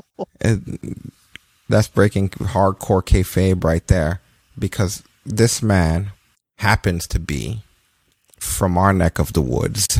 I don't know if I've ever told the story on here. But back when her and I were much younger, and we were much back when I her and I were much younger, we were watching something, and he was on it WWE, and someone, an older relative of hers, went, "Oh look, it's Horseface Lenny. We remember him from down the block." I'm not even making this fucking shit up. Right? They went, "Oh, it's Horseface Lenny," and everybody knew him all I'm and he's and, is- and he is billed. He is billed from our neck of the woods. So uh, yeah, apparently they used to know this him as. they used to know him as Horseface Lenny. Apparently, all people I'm knew saying. him. What episode is this we're on right now? What four fifty something? Four fifty. I don't even know. Four sixty one, I think. All I'm saying, in 461 episodes, Stasis has never been on the show. I would not be against story time with Stasis. All right, For Horseface Lenny. the horse face Lenny story. Horse face Lenny. that might be the greatest fucking thing ever. Anyway, Oh god, good lord. I'll never be able to unsee that now. Every time I hear, every time I see him, all I'm gonna think is, I got to get that off the fucking screen. Bye. "What's your an hour?" That's fucking nuts. Don't mind me. Just checking the news. Trying to get away from horse face Lenny. I'm never gonna recover from that. I swear to God. All right, fellas. Well, it's time for the, I guess, somewhat weeklies because we're going to be doing the poll now. Uh, but first, we're going to be obviously reviewing NXT and some of the news involving NXT, which means that they're going to be doing, according to Wrestling Observer, they're going to be starting July house shows. They're going to be starting 200 to 400 seat venues in central and northern Florida. Basically, what is called the coconut loop in the business when you when you do a loop from central to northern Florida. And uh, the the idea is the talent will get vaccinated as soon as they start running in some of the more heavy right wing markets, because mask ordinances won't be in place in right wing areas, obviously. So uh, that is what you have. You have them running loop. You have them running coconut loops. As funny as that sounds, Central and Northern Florida is called the coconut loop, where you can make good money because no one gives a shit what you do. I'm just kidding. Uh, but Bryan Alvarez has also said that he was given the impression that they will not be returning to Full Sail University. Now, they're not sure if the plans are going to change, but then it doesn't seem like they're going back to Full Sail. And that could be because of the amount of money they made, they they invested in that Capitol Wrestling Center that NXT is at now. And uh, Jim Valley, who was the co-host of the show, he said that he also heard they're not returning. So most likely that's the end of them being at Full Sail, and the return to normality will not include that. Other NXT news states that Daniel Bryan is not part of the New Japan talks anymore. He was part of the early talks, but uh, they said that he hasn't been part of any recent talks. And the New Japan wouldn't agree to any deal unless they felt it was extremely beneficial to them. And that regularly WWE's tried to talk to them in the past and it's gotten them nowhere. And that the difference this time is being Nick Khan's attempt. But the deal, according to Wrestling Observer, they said, uh, it's not about screwing AEW out of their deal with New Japan. They said that this deal was more likely to be NXT focused, which I kind of thought. I don't feel like that's a big revelation. But it feels like it's going to be a more NXT focused deal with things more beneficial between NXT and New Japan. So, uh, but we don't really know yet. There's still the talks are still ongoing. So, and also, yeah, see what comes of it. hmm And also, you've been seeing these vignettes for the Diamond Mine that have been happening on NXT recently. And uh, from what we're hearing, they had plans to do this since late 2020. And that apparently this was going to be potentially an NXT MMA style brand. It would be the equivocal to some called it NXT Underground, comparing it to Raw Underground. And that uh, they said in these commercials, you see the Fusion XL bags, which is a brand that teaches Brazilian Jiu Jitsu, Muay Thai, and MMA. And that according to Wrestling Inc., there's a lot of MMA fighters that are sponsored by Fusion XL, including Ronaldo Jacare Souza, Platinum Mike Perry, Alex Spartan Nicholson, Alan Nuegete Pat, Patrick, uh, Julian J. Smooth, Smooth Williams, George Patino, Macaco, um, Phil Fresh Prince Rowe, R- Rodolfo Black Belt Hunter, Vieira Jacob Buddha, um, Rafael, Rafael, so- Rafael Souza, Ben Killer B. Sanders, Cleveland McLean, Thiago, Banahina, um, Bello, Lucas Alexander, Matt Ferraiolo, um, Angel Mercado, Joe the Party, Penefiel, um, Rashawn Jackson, and Hannah Goldy. So there's speculation there's some connection between that and this Diamond Mine being some sort of an NXT MMA brand.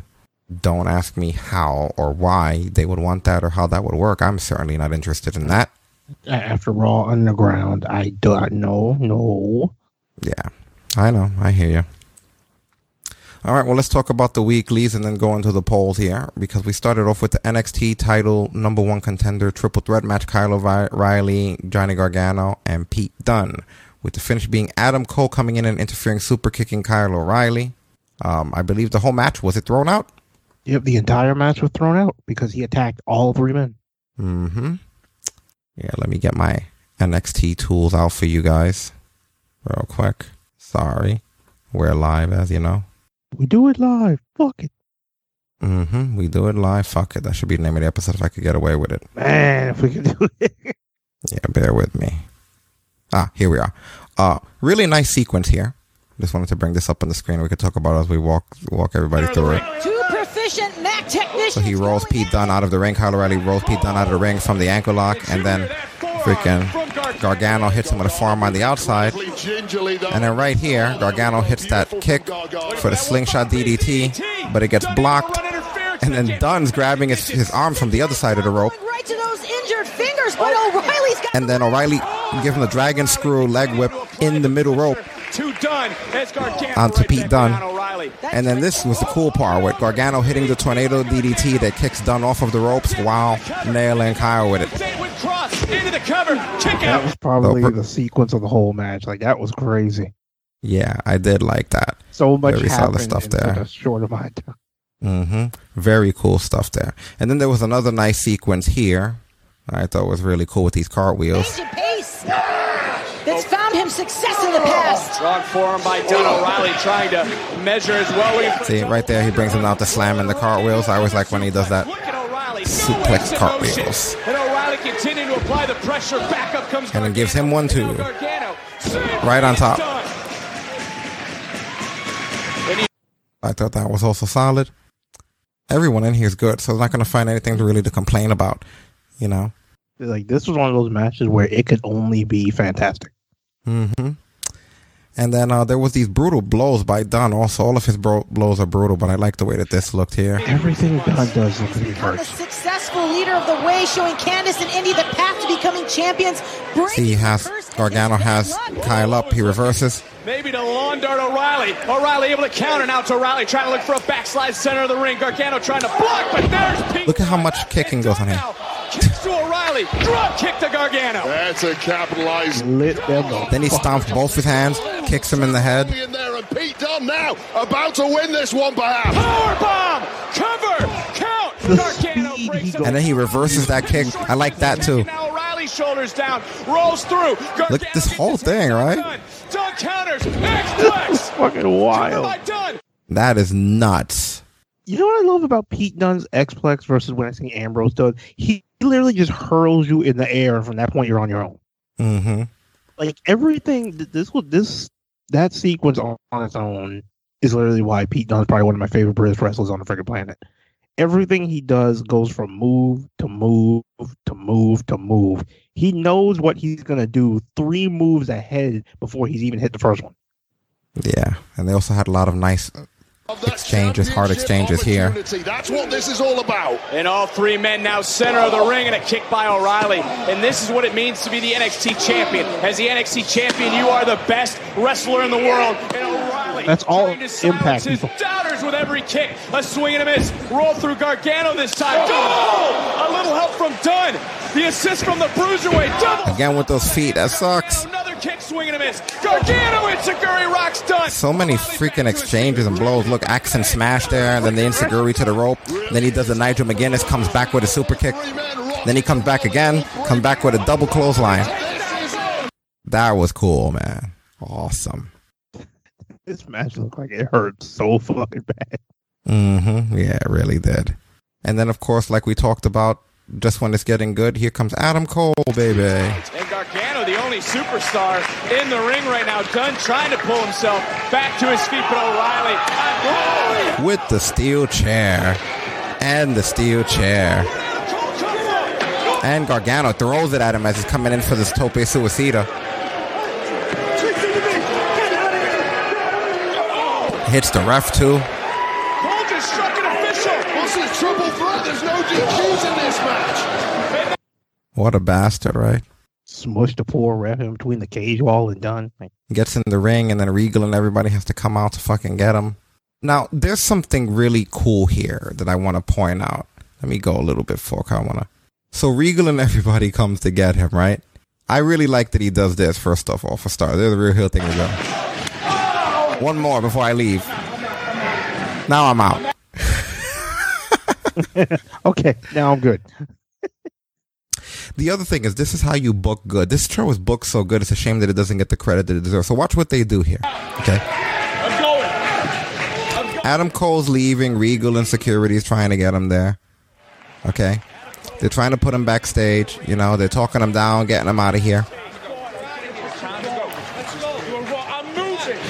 See, they're trying to get him to leave. At the same time that they're getting him to leave, Ember's gonna come out. She's storming to the ring because she's hot about what happened with her and Raquel Gonzalez. In the meantime, Regal's busy dealing with her. So there's chaos here. Actual chaos because the two angles are overlapping. Right? So Regal's trying to get rid of him. While at the same time you hear Ember in the ring and she's calling Raquel Gonzalez out. The two of them come to blows, right? So there's just the two of them coming to blows, getting their asses kicked. And now security's late, but it makes sense, unlike in other shows, because Regal was genuinely fucking distracted with another situation that was going on. You managed to make your authority figure not look like an asshole because there was literally too many wheels moving for this guy to be able to keep control of the situation. That's how you keep your authority figure looking like an authority figure and making it look like the the situation has just become overwhelming. You see what I mean? As opposed to some shit where somebody's just looking in the opposite direction or not in their office. You know what I mean? It's like this made sense because they let the two things overlap. So now he's here dealing with that. He just came from dealing with Adam Cole. Now he's trying to get rid of Raquel Gonzalez. You know? And then what makes this even better is while he's trying to get rid of Raquel, this makes it even more perfect when Dakota Kai comes from the f- behind because it actually is distracting amongst everything else going on that this bitch would then come from fucking behind and attack you. Regal can't be in three places at once. He was already getting Raquel Gonzalez there. I give him credit for being as fast as he was back to the ring after getting rid of Adam Cole. But you see, this is how you create good chaos. You see what I mean? That's why I like NXT. That organically all came together. I can believe my suspension of disbelief allows me to believe that the, the security and Regal would not have been able to make it in time because they were dealing with Adam Cole. And then they wouldn't have been able to do Raquel if they're trying uh, deal with Dakota if they're trying to get rid of Raquel. You see, like that's how you put together things and make it all fucking fit. Where sometimes on Raw they'll just have somebody come through the curtain for their time while somebody else is still doing a promo, and the things don't fucking link up at all. They're just doing it because they're busy. You know, so funny. Shit like this and how good NXT's be is why I resent Raw.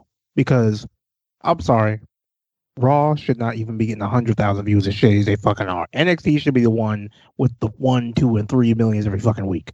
but they don't get it because everybody's got Raw burnout by the time NXT shows up. And there was so much chaos and it overlapped so cleanly into the next segment that you let most of your fans, not me, but most of your fans completely forgot that you fucked them out of a triple threat number one contenders match and that they don't know who the number one contender is thanks to that. Right. Because By we were watching Kyle O'Reilly. I was like, wait a minute. You know, we were watching Kyle O'Reilly, Gargano, and Pete Dunne. And normally, because what Raw would do is they'd put on a Make-A-Wish commercial or go straight to commercial or something, you'd be like, fuck, man, that was so stupid. Nothing happened. But they didn't give you a moment to think about it. You don't know who the number one contender is. That got thrown out, but it went straight into the Ember thing, into the Raquel thing, into the Regal thing, into the Dakota thing. That's how you make everything lose control while keeping the people entertained enough that they're not worried about who the number one fucking contender is.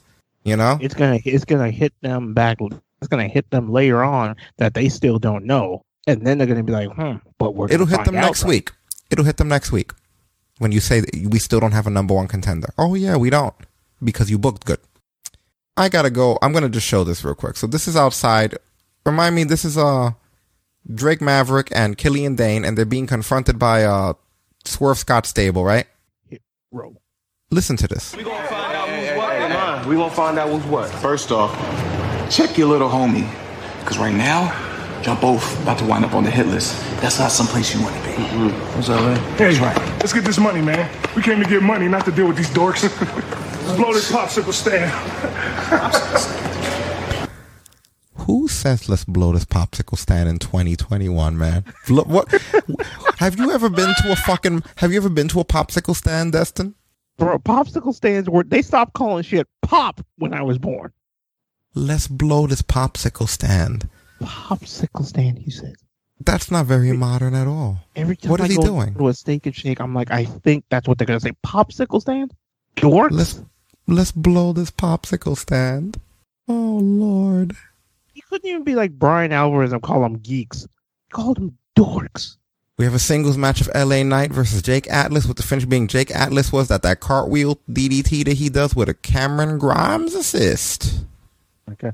Yo, fucking Cameron Grimes laugh when he was standing next to fucking DiBiase was the most animated and funny thing I've ever seen in my fucking life. And now Knight trying to charge right back in, all the way to the top rope. Well, we've mentioned it before. What athleticism.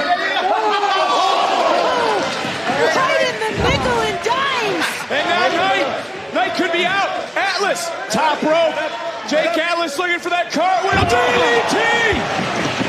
Put your money on Atlas. Cover. You gotta be kidding me. Huge win for Atlas. Look how animated That is awesome. There's so much body movement in that laugh. That motherfucker That laughs is like an anime character. That is fantastic. Oh my god.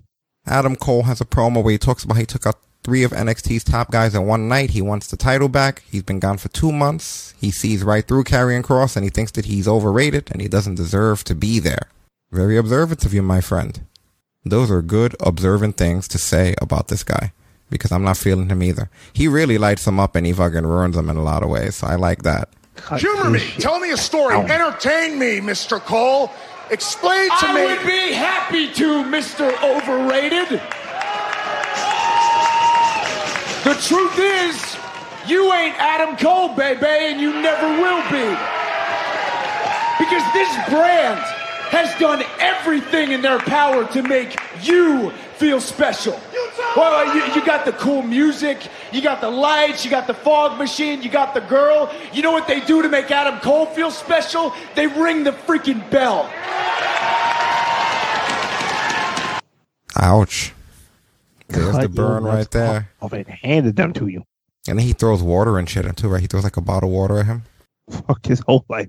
Run your entrance. Like, The one thing that I give him credit for is that uh Karrion Kross that is is that at least his valet she's not there or her manager whatever the fuck she is she's not there like interfering or getting on the ropes or anything for the most part she's just there to be like I told you so after he wrecks you you know like Yeah, that keeps him strong that she's not constantly interfering Scarlett does well at just having her presence there. Like Like, yeah exactly you, you've noticed in like in all of Karrion Kross's matches, at some point you can almost forget she's there because she just doesn't do anything. But Mm-hmm. that's the purpose she serves, and she serves it well. Yeah, exactly. I totally like agree. Karrion Kross, as much as we'll say about him, Karrion Kross is just straight out beating people. There's no fuck finishes or anything. It's just Karrion Kross, side heel suplex, j- strat, straight jacket, bang. That's it. We've never heard about oh, but there was interference, there was the ropes and this and that. Like no, he just straight out beats people. Mm-hmm. She almost serves more as like a messenger in a way, like whenever he's when before he won the title, whenever he would target somebody new. Like you, you would never see him. You'd always see her, which I feel like that works even better for him. Yeah. All right. Well, moving along in our adventure here, you had some Xia Li shit because you can't not have Xia Li stuff, right? Never. Let me get this up on the screen. 梅央 Classic，我人生当中的第一场比赛。 My first match ever. You tried to bring shame to my name. You tried and disgrace my family. I feel sick when I watch this match. I've been waiting for the moment for four years, and I am a true warrior. Will you stand in the way of my destiny? Mercedes. I take over. I will purge you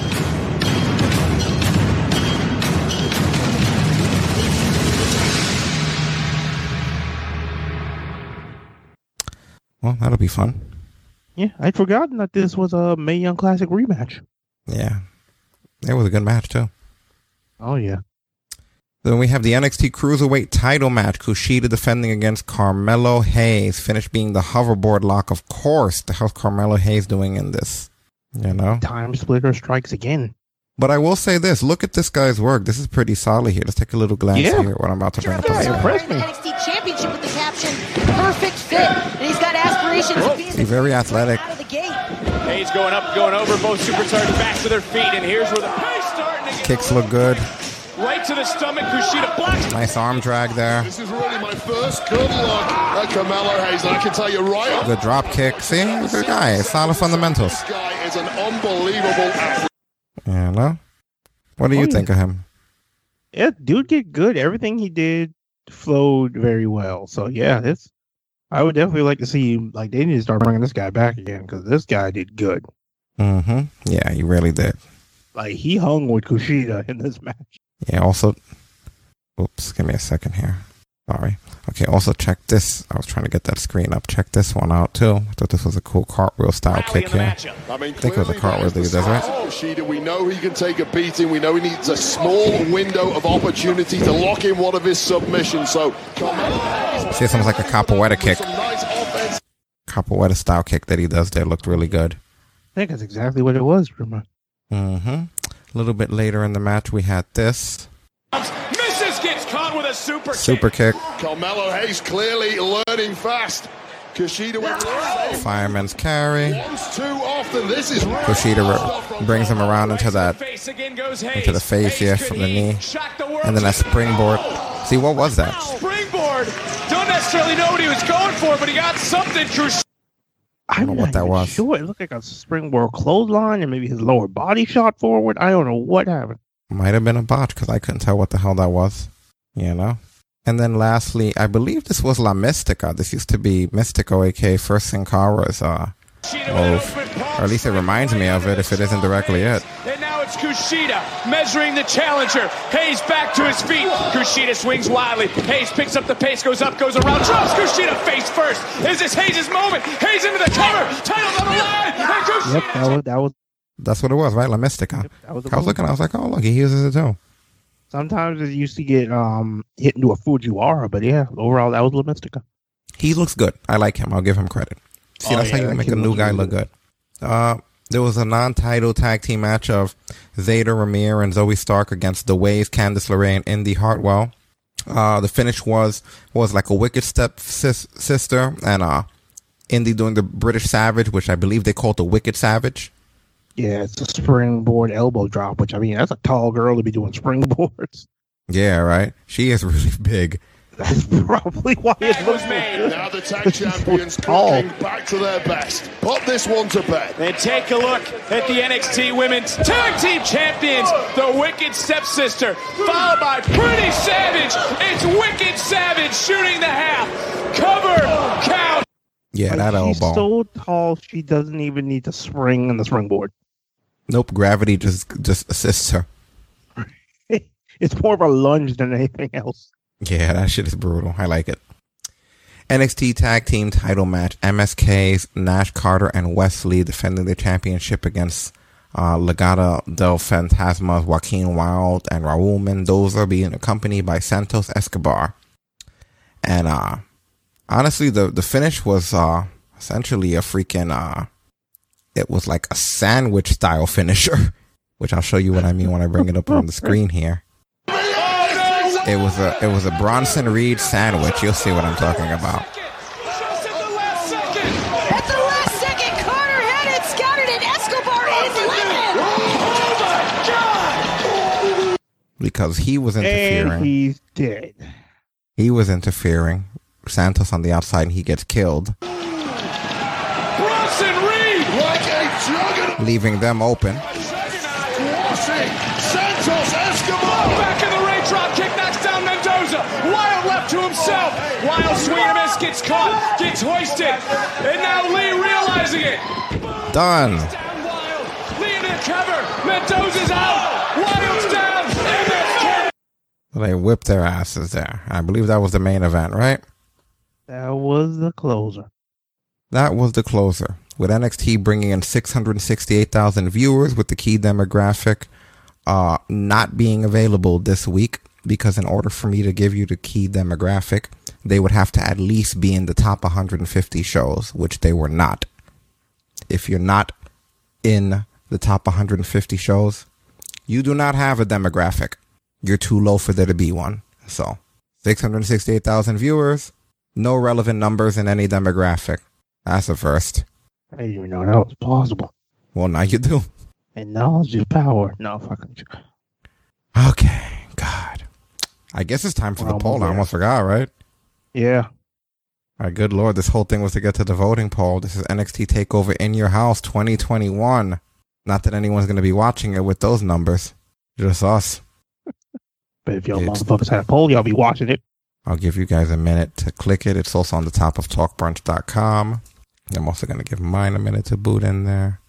For those of you who are new, we do these polls. If you're part of the live audience, we do these polls in real time with everybody. Mm-hmm. We sure do. You tell me who else does that shit.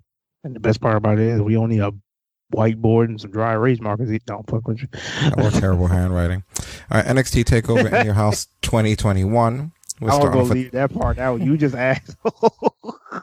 we're starting off with the women's title match. Raquel Gonzalez being accompanied by Dakota Kai defending against Ember Moon. yeah, obviously, definitely got to be Raquel from this one. But when they made this match, it got me thinking uh, if they if they re, if there's something they want to do to get Raquel over, have this be a theme. Have her at least her first few challenges all be former champions. Because I mean, Ember Moon's a former NXT Women's Champion, so and that's not Yeah. exactly when it comes to the women's titles. That's not exactly an easy one to keep hold of. Okay. I'm going with Raquel too, obviously. I don't think Ember's taking the title. It, it's too soon for her to be losing losing that title. It's I think it's actually her. Yeah, it's like her first second defense. So next we got a oop. Sorry about that, guys. I know I went all crazy down the screen. Then next we got a singles match. Uh this is uh, Xia Li against Mercedes Martinez. God, I want to say this is Xia Li's. I think it's her first takeover, I believe. Huh. Well, yeah, definitely. I mean, not only the fact that I mean Xia Li's been great lately, but yeah, definitely got to give this one to Xia Li. Yeah, and Tian Sha. Right. Going I wonder if we're gonna get interference from Tian Sha. Sure, we will. And they're going to turn her into one, too. All right, that one was easy. Uh, singles match. LA Knight against Cameron Grimes with Ted DiBiase. What's Ted DiBiase doing there? Is he the ref? No, right? No, he's just uh here because I've been well, I've been hearing off and on. I don't know if we even talked about it on the on the show, but I've been hearing talk that the million dollar belt might be coming back. So maybe he's scouting who he's going to pass that belt off to. Yeah, it would have been cool if they built that up a little bit more if that was the plan. Yeah, but I mean, I guess they kind of figure when you see D- DiBiase, that belt can't be that far away. Okay, well, I'm going to go with Cameron Grimes for this one. Yeah, I, I don't I don't know that Cameron has a, a NXT uh, takeover win under his belt.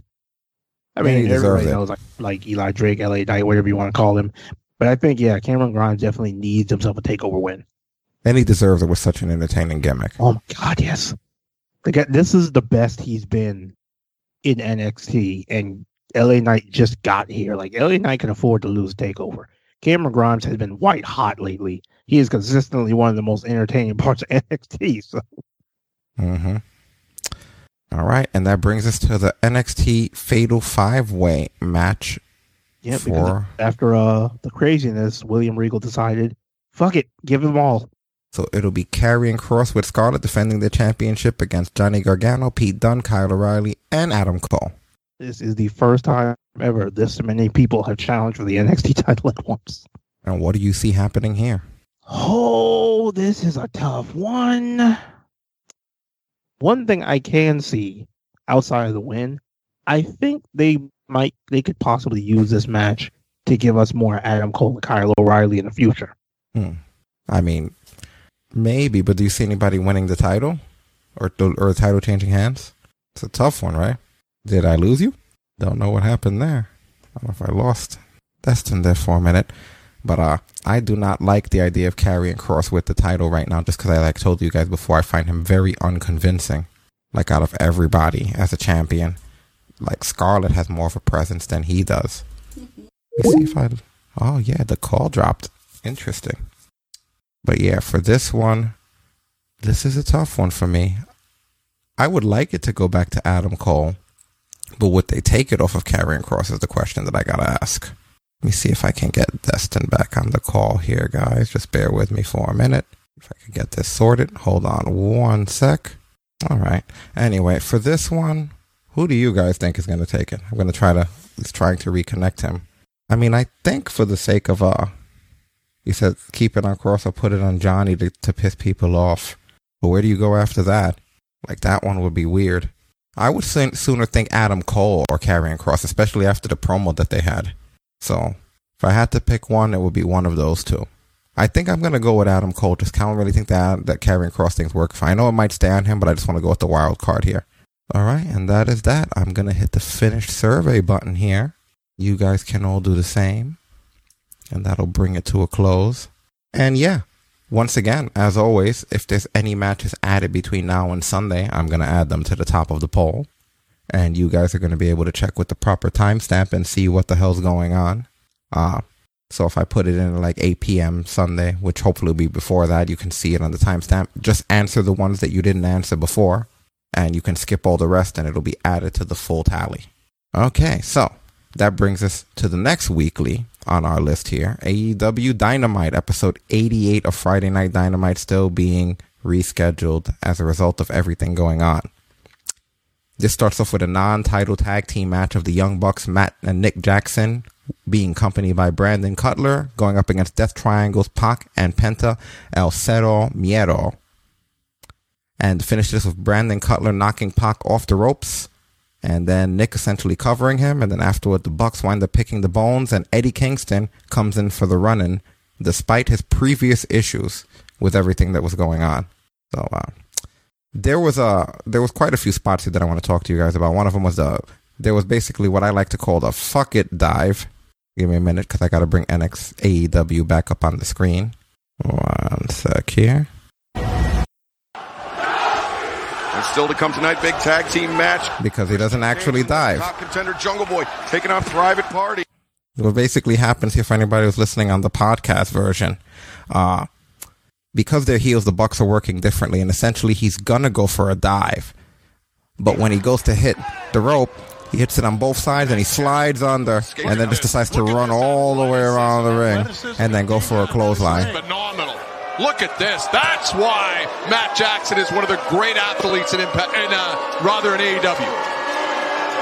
Now, this is uh, because when you're a heel you're supposed to get heat you're not supposed to go for high spots you know so i thought that was hilarious uh I did like the fear factor counter. Then there was a reversal chain into the Penta Destroyer, followed by Matt doing a Destroyer as well.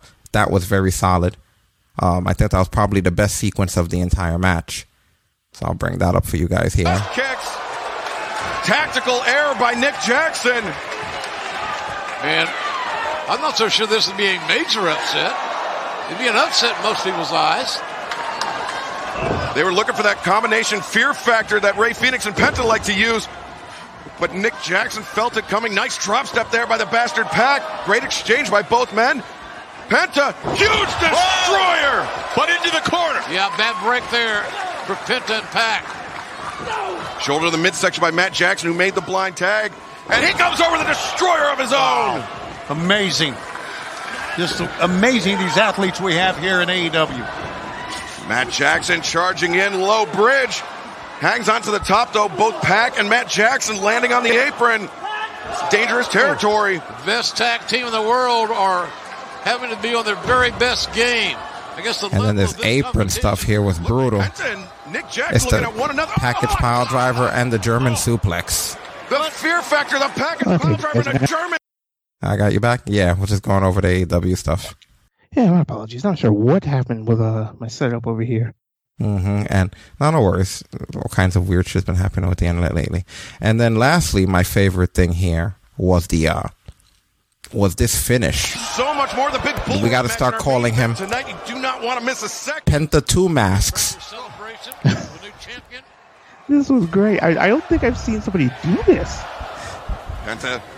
So Nick throws the ref in the front, and then when he's distracted, he goes to rip off Penta's mask. He kicks him, rips off his mask, and then throws it.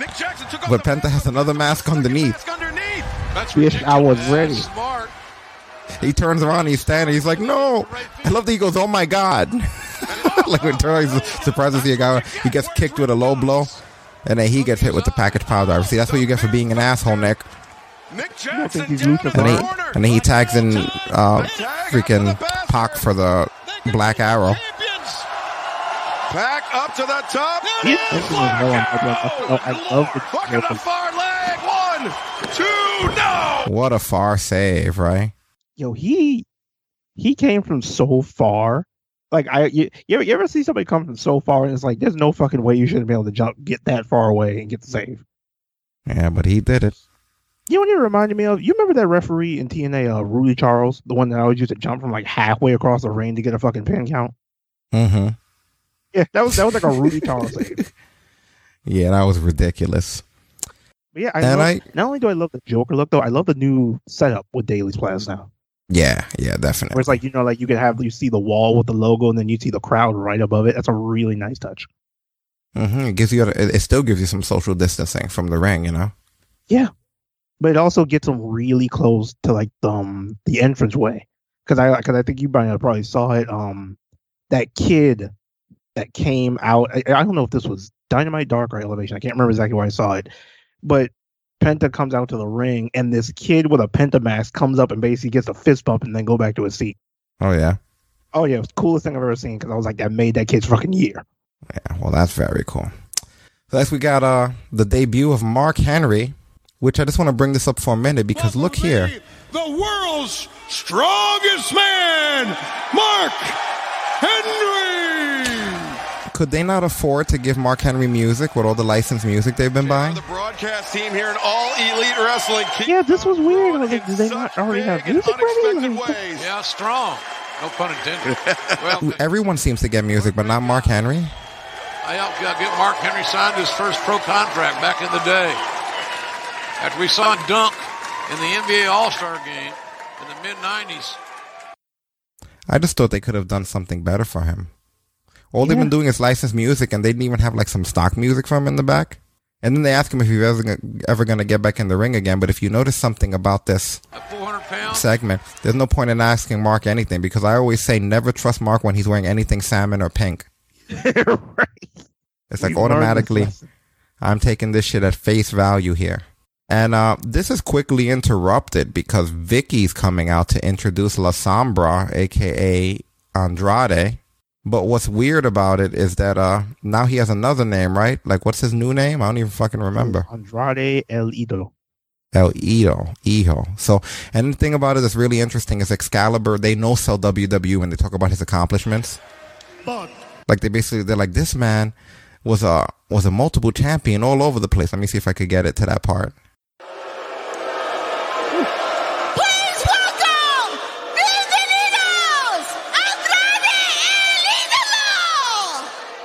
Wait, by what? the way basically it translates to Andrade the Idol. Did she just say Andrade El Idolo? oh my God, it is! Andrade El Idolo, one of the most talented wrestlers in the world. He has indeed held championships all over the world. Just about every championship you can win in CMLL. He's an IWGP Intercontinental Champion. And he has arrived here alongside Vickie Guerrero. Yeah, he's a big time in ring product, no doubt about it. All those championships will. So what do you think of him being there? Hey, turn the fucking guy loose. Let's see what's gonna happen. I do. I am excited about it because when it comes to certain people like the Pentas, the Phoenixes, when he comes back, whenever they bring in a Laredo kid, there's a lot of really fun matchups I think he can have. Yeah, definitely. Because I've have the talent always enjoyed his stuff. And now with, as Aleister Black put it, no shackles, God knows what this guy's actually going to be able to do. And actually, it's kind of funny. We didn't um talk about it. Did you notice uh from I think uh, the last match he had with uh, with Oscar, Charlotte's little shout out to Andrade No, what was it? In uh in the match with Oscar, she hit his spinning back elbow. Oh, did she really? Yeah, that one where she kicks the feet down and swipes the elbow. Yeah, she hit that move. It didn't look as vicious, but she hit it. Okay, that's pretty cool. That is a good I just saw a clip of it earlier today, and I'm like, man, I wish I would have seen this before when that match happened. Hmm. So Andrade, he gives a speech here. I guess or he gives a promo. I shouldn't say speech, right? I'm gonna bring that up and share in the chat for you guys. They shared it on social media. Has arrived here alongside Vickie Guerrero. Face of Latinos.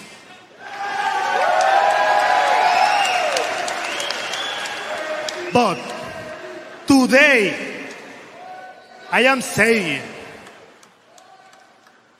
I will be the new face of all elite wrestling. Yeah. Hey, good luck to you. And apparently, they said that uh, Andrade and Tony Khan met in Florida the week that he was released from WWE, and that a deal between the two wasn't made in the first meeting, and that he had some demands that stalled the negotiations because he wanted creative control and power to veto against losing matches. And uh, eventually, what happened was uh, he uh, eventually what wound up happening was they gave him some partial creative control from what I'm reading here. Did you hear about that? Yeah, I did hear he does have some level of control over his character. Yeah. And uh, he also wants to be able to work with other countries. I mean, companies rather, and uh, talk with Impact, and uh, and they were also willing to agree with his creative control, but they were too far apart with money and how many dates he wanted to work. They were close to a one-off appearance, but that didn't happen. But he does have some creative control here in AEW. Uh, that's never a good place to go. I'll be honest. That didn't do any favors for Nitro. Yeah, Like, do you ever think that wrestlers should have creative control? to an extent. I feel like I don't know if I necessarily say creative control as much as a good portion of say. Uh, George does make a good point. I believe Moxley does have creative control over his character. I feel like maybe certain people it works better than others.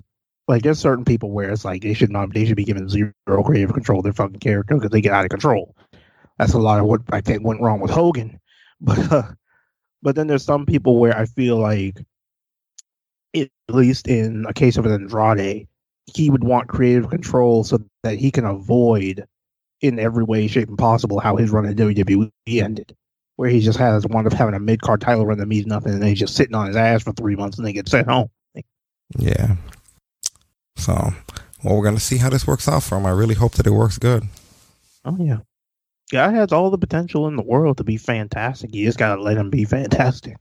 hmm All right. Well, next we had the uh, the tag team match of the Nightmare Family, of course, because we got to get the job. And then Cody Lee and Lee Johnson being accompanied by Arn Anderson against the Factory, which is Anthony Ogogo and QT Marshall. With the finish being Aaron Solo distracts the ref, and Ogogo comes in with the cheap shot for QT to cover. But but Anthony, the stupid thing is Anthony Ogogo's still in the ring when this happens. Did you notice that? Yeah, I noticed he was still in the ring. Like this was put together like That was shit. me. You know, like that's not like like terrible. Let me see if I could bring this up on the screen. 'cause I got to switch back from the other video that we had up on here. But yeah, really fucking sad. Is this it here? Cody, his hands Look at this. down by his waist. Gogo comes in, the right hand across the jaw. All the life escapes Cody after that right hand from the Olympian. But Ogogo's still standing in there, you know? It's like he did the punch and, and, and slid out, the ref counting with him standing over him. Ref was like, "Fuck these interference! I gotta get this three in." Yeah, that's insane. Uh, let's see what other spots were in here. There was also Anthony Ogogo's stiff bump on Cody. Let's go Cody back to hard that. as shit. Gogo sent Lee Johnson into the barricade at ringside. And now Gogo climbing back in the ring. QT's very close to tapping, but Ogogo, the Oh frog splash. Unprotected frog splash from the top by the illegal man on Cody Rhodes. He wiped him out with that. Look at that. Look at the nose. He could be bleeding from the nose after that shot. And Ogogo with that rib injury. He claims he was overtraining in preparation for the match of Cody Rhodes. It certainly affected him this past Sunday night. But QT Marshall, diamond cutter! He diamond. He, he put him ah. And he hits a diamond cutter, right? How crazy is that? Right. Good looking diamond cutter, but yeah, I wasn't expecting it. Here's the thing about that though. After the diamond cutter, here comes a late break. That Lee Johnson guy's clumsy. Watch this shoddy stuff here. Late break. down with a diamond cutter. Nicely done. QT cover. Cody has to kick out. No. Whoop. And then here comes Lee off the top late. Late, motherfucker. You know? Don't like it. Slip, Tommy. This is clearly a way to give experience to all those students, putting them in all in a big angle together since they're the guys that are training together. The problem is that now what they have to do is now you establish them, you got to pull Cody out of that shitty feud, move them to darker elevation, and let them finish it and, and keep them there. Yeah, because I mean, they've always used dark as the place where like they get people used to it, and then they gradually um, pull them back up. A lot of them they start on elevation, then they'll go to dark, then they'll come up to, to dynamite. You gotta let them. You gotta let them climb that ladder up. Like you've thrown them in the deep end, you've seen they can swim. Now you gotta make sure they can trade water. Exactly. Inner Circle celebration, and I have to say, out of everyone, this was Hager's best promo of his career. Right. He looked like a badass out there, and he sounded good. lied to us. They double crossed us. They tried to end us. Now they don't get to say when this is over. All five of you gonna man up and take this ass whooping again and again and again until we say it's over. You hear me, Wardlow? I hope you're listening. I'm pulling your man card first. You beat me in an AEW ring. Now I dare you to fight me in the one place I have never been beaten. An MMA cage fight. Wow. yeah, interested. I'm interested in that. Yeah, it's interesting how much better he is here, right? Well, it's pretty easy when you have at least a little bit of freedom there. Mm-hmm. Not a bunch of people writing his promos. The tag team match of Christian Cage and Jungle Boy against Private Parties, Isiah Kassidy and Marq Quen with the finish. What in the hell was the finish here? Let's just jump to it. An AEW, in my opinion. Private Party looking for the gin and juice. Jungle Boy Oh, hangs on. Christian Cage eliminates. right. I did, I did, I did have this timestamp to show you. Do you see the way Jungle Boy nearly killed this guy? Oh my god, that was rough. Look at An this. AEW, in my opinion. Private Party looking for the gin and juice. Jungle Boy hangs on. Christian Cage Dude. eliminates. It's Isiah Kassidy. Marq Quen dropped into the center of the ring. On his head. Snapped over the snare Oh, here we go. Snare trap cinched in. Here we go. See, snare trap if you didn't kill him off the top rope. Right. Yeah, Crazy. Be real careful, buddy. Be really fucking careful, you know? Be really fucking careful. And then check this out, man. Look at Sting. It's Sting. I love the new I love the new Sting and Son shirts. You know, those are awesome. you stupid. You stupid. I need to get me one of those. Sting and son, you ain't shit. So Oh, uh God. one of the things that's been interesting that was in the dirt sheets was involving Britt Baker. Britt Baker definitely has supporters across the world. And some of those supporters include McDonald's. I heard about this. Dude, I heard about this at work. So McDonald's sent Britt Baker 15,000 Big Mac coupons to celebrate her title win. This is a shoot here. Matter of fact, here it is here. There is Britt Baker, and we're going to bring up on the screen the burger coupons. First, here's the letter from McDonald's. Hashtag BritMac. Congratulations on this accomplishment. Hope these coupons keep your fans well fed on your favorite. And this is, oh, and keep your eyes peeled. We've got another thing coming your way, another little thing coming with your friends at McDonald's. Okay? So, uh, then she tweets, Thank you, McDonald's, for sending 15,000 Brit Mac coupons for my championship celebration. So, uh, yeah, McDonald's. That is fucking nuts. Yeah, I mean, you should be able to eat McDonald's if you win a championship. I So- Burger King and the new chicken kidding. Yeah, but now this puts some target on her back, including Thunder Rosa, who sent a message to her prior to Dynamite. Felicidades. Congratulations to the new AW Women's Champion, Britt Baker. Yes, you said that a new era of AW Women's Division will start with you. But guess what, mi querida chismosa Doctor Zeta? New champions and new era comes with old enemies. Y sí, señores, yo, la mera mera tan de rosa, soy una de tus enemigas número uno. So tonight, Britt Baker, I'm gonna show you once more why you are still afraid of me. Because tonight, I'm gonna beat the crap out of Reka Tahaka. Y la nueva era de Tan de Rosa empezará hoy mismo. That's some scary shit. Right? She is mad because she didn't get them coupons. Coupon hating ass. No. Yeah. Also, side note, while we're talking about Dynamite, Don Callis has officially been uh, made a backstage consultant for AEW. Jon Moxley is out of action indefinitely. They probably gave him this time off to spend time with his kid. yeah. Ray exactly Phoenix. what it is because uh, Renee is going to pop sometime soon. So. Rey Fenix is out of action with a groin injury because he throws it at everyone. Uh, I knew Shana, that was coming when I heard groin injury. Shana, you remember Shana? I remember Shauna. Barely, but I oh, remember Shauna. Shana. Oh. Anyway, uh, there were issues with her and some of the other wrestlers. Um, there was a problem with how they quote unquote felt she treated them, and uh, so they fired her. Basically, some of the I think it was like extras, some of the newer girls, right? yeah, some of the extras and jobbers she was treating like shit, so they fired her. So see, Don't be an asshole. we don't know the full story. sure. shit. Assuming they're correct. Also, officially, Awesome Kong is no longer with AEW. I didn't even know she was still with them. When but I, her tell you, I is up. heard that, and I was like, she's been with them this whole time. She gave them the WWE run that she had when she was Karma. That's the most she you can get at the end. That's the most you could get out of her. The fucking appearance before she gets. No, she what she got at the end of that was an excuse. Oh yeah. Because nobody ever saw any proof of that shit. Yeah, no. Yeah. Anyway, anyway, because we gotta wrap up soon. Uh, where were we in the weeklies? I don't want to have to jump to to Kong. Oh, right, right, right. So the whole reason we were talking about Britt Baker and McDonald's was because this then ta- this then comes into play with Dynamite, right? She brings everybody some tasty burgers. I remember when we talked about this earlier in the week. You were like, "What the fuck are all these hamburgers doing here?" And I was like, "I'll wait till he finds out." No, I was talking about the people in the ring, not the. Uh, That was that was that was before they bought out the tray. Damn. All I'm saying is, we talked about it earlier. Look at the titles. I know the title screenshot combination for this week. Oh, I can't wait to hear it. You have to tell me after the year. I want it to be a spoiler. Oh yeah.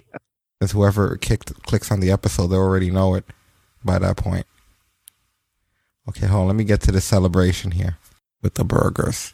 Now, if you don't mind, I'd like to invite two people who I decided are worthy enough to come along for the ride with me for a bite to eat. So, Tony, grab a burger. Rebel, grab a burger. Get pick it up, Tony. Pick it up with. Come on, Jesus, Tony. All right, and we're gonna hold them up. How good is that? We're all For the record, all those hamburgers, yeah, those are um. And I'm talking about the dark people. Yeah, it's just people from dark. you guys want to get off YouTube for ten fucking seconds? Come to When you said all those hamburgers and I'm talking about the dark people, I got so worried for a minute. I was like, I wasn't sure what you meant at first. Like, oh, where is he going with this? pass, okay. I was like, where the fuck is he go? And I'm talking specifically about the dark people. the AEW Dark television show. Not me. He was like, specifically, I'm going to single out the dark people here. I was like, oh no, let's not do that. No. You know, I didn't think about it like that, but I'm glad I did it. On this ride to get. Oh, there's burger everywhere now. Nyla Rose, just not a fan of those double cheeseburgers. Fat ass will ruin it all. She's throwing them in the opposite direction of the crowd. and spoiling the doctor's celebration. I guess the party's over somewhat. She pops the balloons with her nails. I botched the last one. Oh boy. No promo. That just I just ruined your McDonald's burgers. As somebody who works in fast food, you know how much work it took to make them shit, you motherfucker. Yeah, man. What are you doing? Get your shit together with that. But if somebody get in the kitchen and make ass make all of them, you gonna be real sad and shit. No. This is a tasty burger. Why did I know you were gonna do it? I thought about it and I was like, hmm, it's been I was like, didn't surprised we made it this long without a Pulp Fiction reference. Nope, I was wrong. Next comes the bunny being accompanied by Blade against Red Velvet being accompanied by her new backup dancers Big Swole and Kilynn King. It's funny, this is the first time I've seen Big Swole in like three months. Yeah, and she's about as over as Kenny Omega's fucking broom girls. Come on now. The Broom Girls are more over. And now we get a Lita Suicida from Red Velvet. Oh my, my god. She took down the bunny and hit the double knee strike. Just too quick, man. This one may not last long. Standing moonsault press. This could This time she didn't land on her face during the moonsault at least. Wow, red velvet. Bunny So it was a trade off. Get out from the, the, the three count, but more importantly, get the hell out of the ring. I think the women's division just kind of heated up tonight, don't you guys? Oh! Well, Tony, That's bad. And I love how Allie immediately grabs her to see if she's okay. And Allie helped adjust in the air so she didn't die. Oh, did I go too far back? Her uncle as well. Extremely talented. com- She took down the bunny There we go. and hit the double knee strike. Just too quick, man. this one may not last long. Standing moonsault press. This could be it, JR. You didn't know what you were saying, JR. Wow. George said he actually thought she was dead. Get out from the, the, the three count, but more importantly, get the hell out of the ring. I think the women's division just kind of heated up tonight, don't you guys? Oh! Well, Tony, you know as well as I do that Dr. Britt Baker's not going to stand by. Yeah, like if she hadn't tilted her forward, that girl would have folded like a fucking Final Destination film. Don't put these rookies out here. That's what they're trying to tell them. And Red you Velvet is a fucking rookie. And if you are, don't let them do shit like that. Stick them to the basics. Yo, I need you to see her kick. Look at her. Look at how she looks after she recovers from this kick. Just Hold on, I gotta go back a little bit. Let me bring that back. See that one coming. It was a fastball right down the middle of the plate. And oh, look, did you see the blade? The blade just handed the bunny. Are you kidding me? Watch her kick here when she gets up. Watch how she looks after the kick. She's so fucking wobbly. Look, here we go. Swing and a miss. Oh, kick to the knee. Oh, and just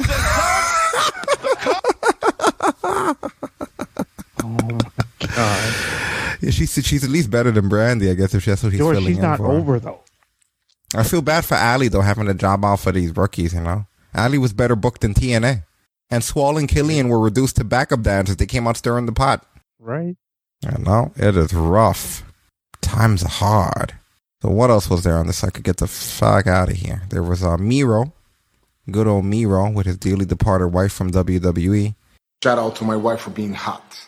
I was gonna show up today to AEW to find out that Evil Uno has challenged me to my TNT title. But this makes no sense. I'm bigger, faster, stronger, and undefeated. While I do realize that Evil Uno is coming from an emotional place. But maybe he's just too emotionally involved for something that doesn't belong to him and that's gonna get him hurt. Cause I got no feelings. And I'm going to use this moment as a teachable lesson for the rest of the locker room that you don't come after somebody like me when you just think you may win. So yeah, Miro's here and he's mean again. He doesn't play video games anymore. Uh the main event is a bull rope match. Dustin Rhodes against Nick Comoroto with Aaron Solo, which is annoying that they waste his signature bull rope match on this guy. The, the finish being a hog tie pin via Dustin. Um, there was like one good spot in this, I guess, not even really worthy of a holy shit, but they give it a holy shit anyway. I'll bring it up on the screen now for anyone that's inclined or curious to see. It was the table bump, I guess, will be considered the big bump. Lord, the bull rope right between the eyes of Nick Comoroto. The big hairy man got split right in the face. And Nick Comoroto busted open. Could be lacerated even more. Oh, oh, no. oh, he blocked. Look out here. Look. He better hang on. Hang on, Dustin. It's too much strength here. Oh, my God. Nowhere to go now. Oh! Spine first through the table. It didn't look good. And that table just exploded under the weight of the net. That Comoroto guy looks like an '80s wrestler. Doesn't he? He looks like he looks like he'd be cosplaying as Bruiser Brody. Not worthy of a holy shit. Nah. But then Anyway. again, the holy shit of this is awesome just get thrown out left and right nowadays. So AEW Dynamite did 462,000 viewers, down by 40,000 viewers from the last week. I also don't see a, a demographic here. Yeah, so neither uh, NXT or AEW got demographics this week. Yeah, 46,000 is pretty low. Oh yeah, ain't that true? All right, so that brings us to SmackDown episode 1137. Because there's been so many of those. Uh, SmackDown Tag Team title match is how we open and close the fucking show. Spoiler alert. Dominic and Rey Mysterio defend their championship against the Usos. Finish being Dom rolls up Jimmy, even though Jimmy kicked out. Oh my god, Roman's gonna be so pissed. I'm telling mom. And you could tell by the way they were out, they were backstage. They were like, "Oh fuck, fuck, fuck." Because what it, what it was specifically was like, um, his shoulder was already off the mat. So it was funny when they when he when he went to Sonya and Pearce, he had that look in his eyes like, "Y'all better fix this shit. Y'all don't know what he gonna do to me." Uso's gonna climb high and look for the Uso splash to put Dominic away. Seven-time tag team champs on the other side. No way. Dominic got his knees up. Roll through, stacks him up. Here's the cover. Wait a minute, kicked out.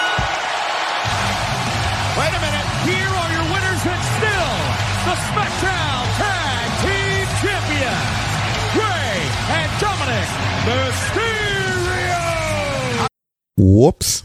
Roman's gonna be like, it doesn't matter. You still lost. Now I did like this hot tag setup. Going back into the match a little bit.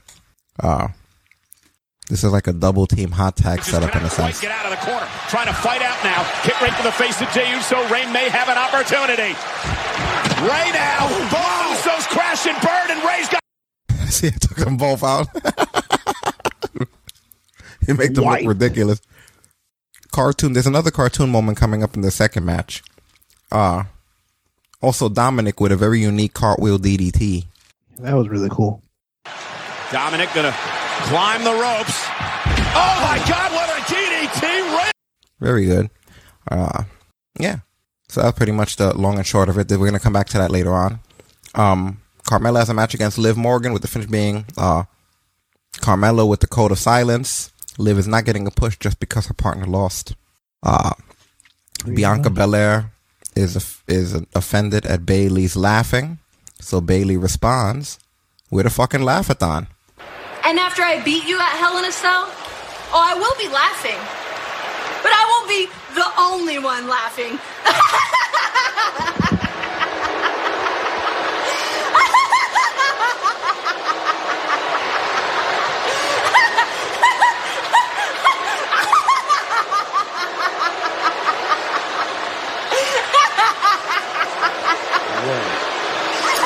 Look at that, her face comes out on all the fucking Thunderdome.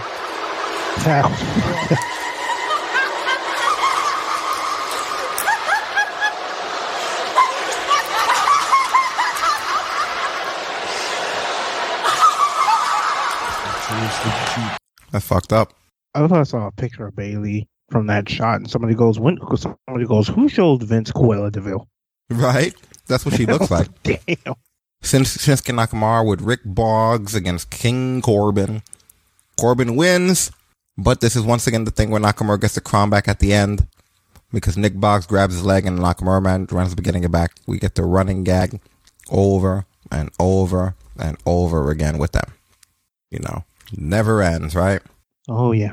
What do I have here? I have a clip. What is this? Oh God, I'm scared. Oh, this wasn't that that important. This was the Seth Rollins interview from SmackDown. Oh, okay. You know, where he he basically refused to answer questions anyway. He just kind of took the mic off and walked away when they asked him what he was going to do if Cesaro was coming back.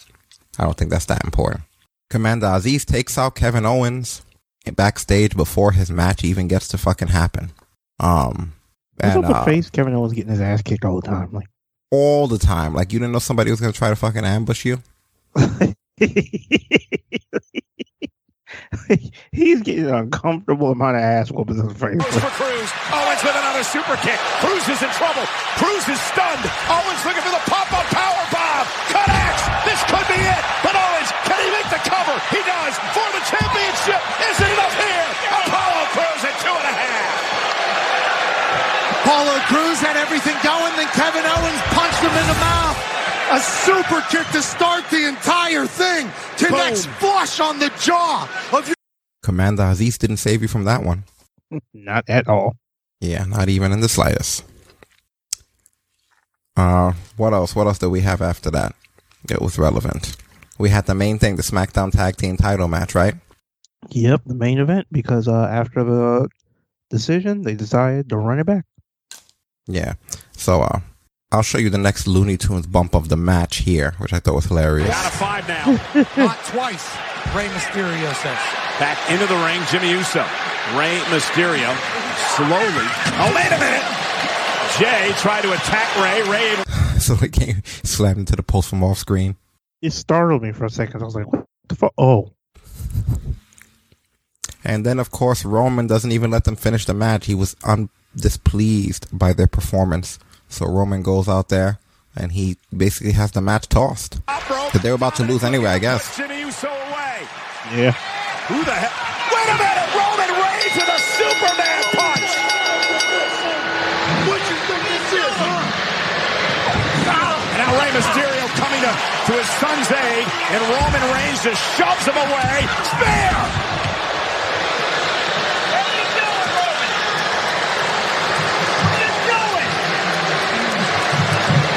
Two times his balloon. Two times his balloon. Burst off them. So the rumors are setting up Bray versus Roman and Hell in a Cell? Why? I don't know. Like Jimmy versus Roman is the one that makes sense. Like No with idea, Rey, man. it's just like with Rey, like I can't even suspend my disbelief that he might win. I did like the part where Roman called Jimmy J. Or J Jimmy. shit was. Call me Jimmy. He's like, does it really matter? You knew what the fuck he was doing. They have different haircuts now. You knew what you were doing. 1.8 million viewers, 0.7 in the 18 to 49 demographic, so they're up. Hey. That brings us to Raw finally, which last week did a 1.418 million viewers, Record low. record low, 0.44 in the 18 to 49 demographic. Their record low are still higher than everybody else.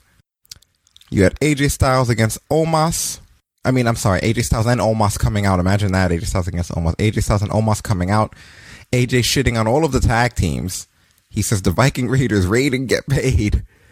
Uh, and this is setting up like a match for later on. You have the Miz who's out there in a wheelchair. I did like that scene where he's sliding forward. They lose control of the wheelchair and he's sliding down the ramp in slow motion. and Morrison chasing behind him. Uh, you had a tag team battle royal where Morrison learned that the drip stick doesn't work on big guys because Mace and T-Bar wind up eliminating him, but then getting eliminated by the Viking Raiders. Finish essentially being the Viking Raiders going over all of these teams.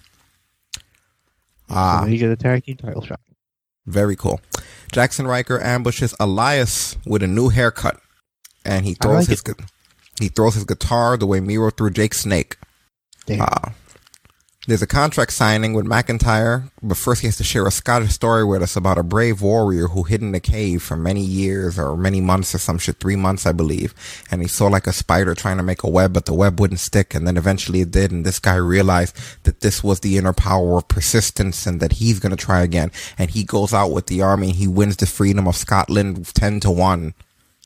You remember way more of that story than I fucking did because I blanked out a quarter of the way in. And then, and then in the meantime, the fucking who was out there, the authority figures, Sonya Deville and, and Adam Pearce, are like, what the fuck are you Yeah. talking about? They they weren't following it as well as I was, but yeah. So now he realizes that he's gonna be that like that Scottish warrior, and uh, everybody's all acting goofy about this.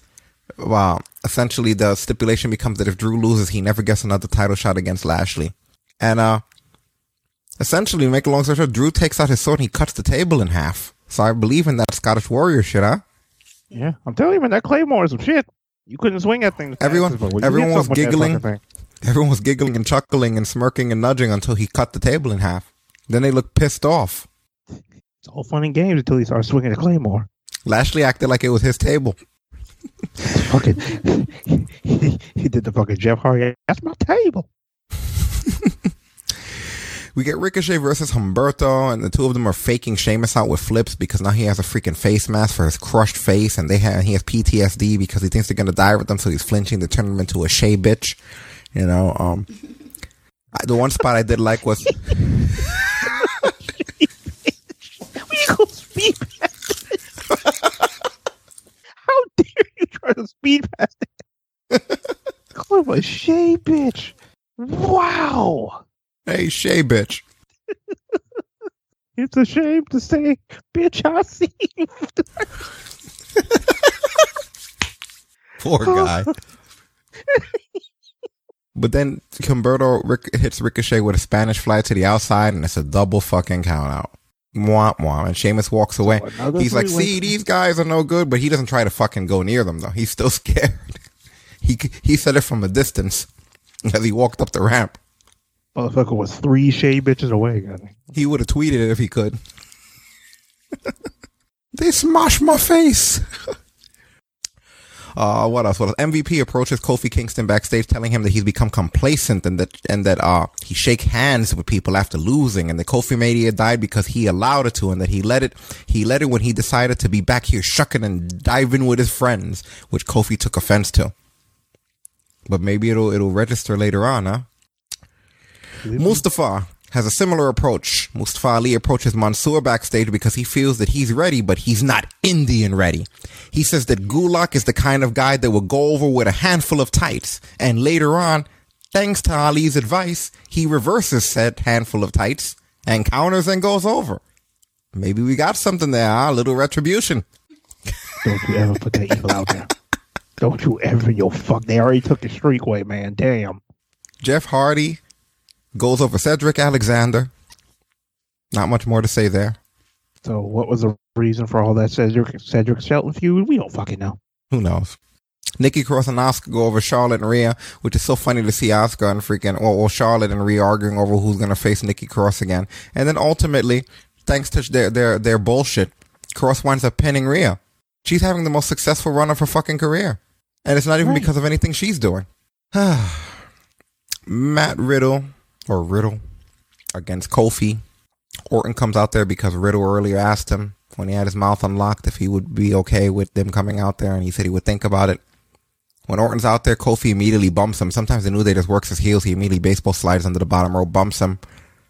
Uh, in in in freaking vengeance to that, I didn't want to say retribution there since we just couldn't with that segment. I don't want to be like AEW.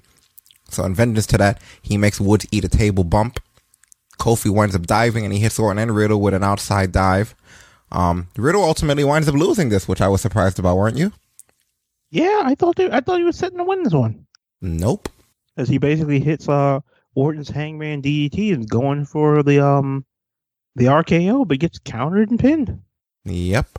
And then finally, the main segment of the evening, Shayna Yeah. Baszler, who's warned by Nia Jax that we don't know what Alexa Bliss is capable of, has a conversation at the playground with Bliss and Lily, where Bliss demands an apology because of last week, where uh, She basically said that Lily was nothing more than a stupid doll that takes too much time off whenever she has mental health issues. I'm kidding. She didn't say that part. You said you get one more in there at the end of the show, right? She says it the way that I say it to people with mental health issues. She steps on Lily's face. Can you believe that shit?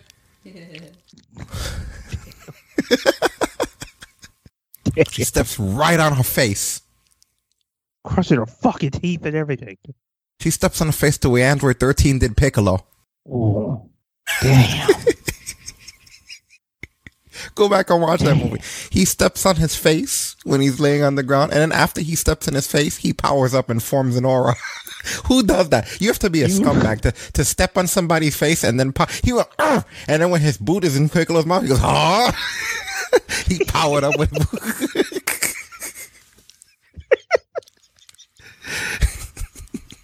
I'm gonna That fucking put my boot in your face, power up, and I'm gonna melt the ice. Three for one.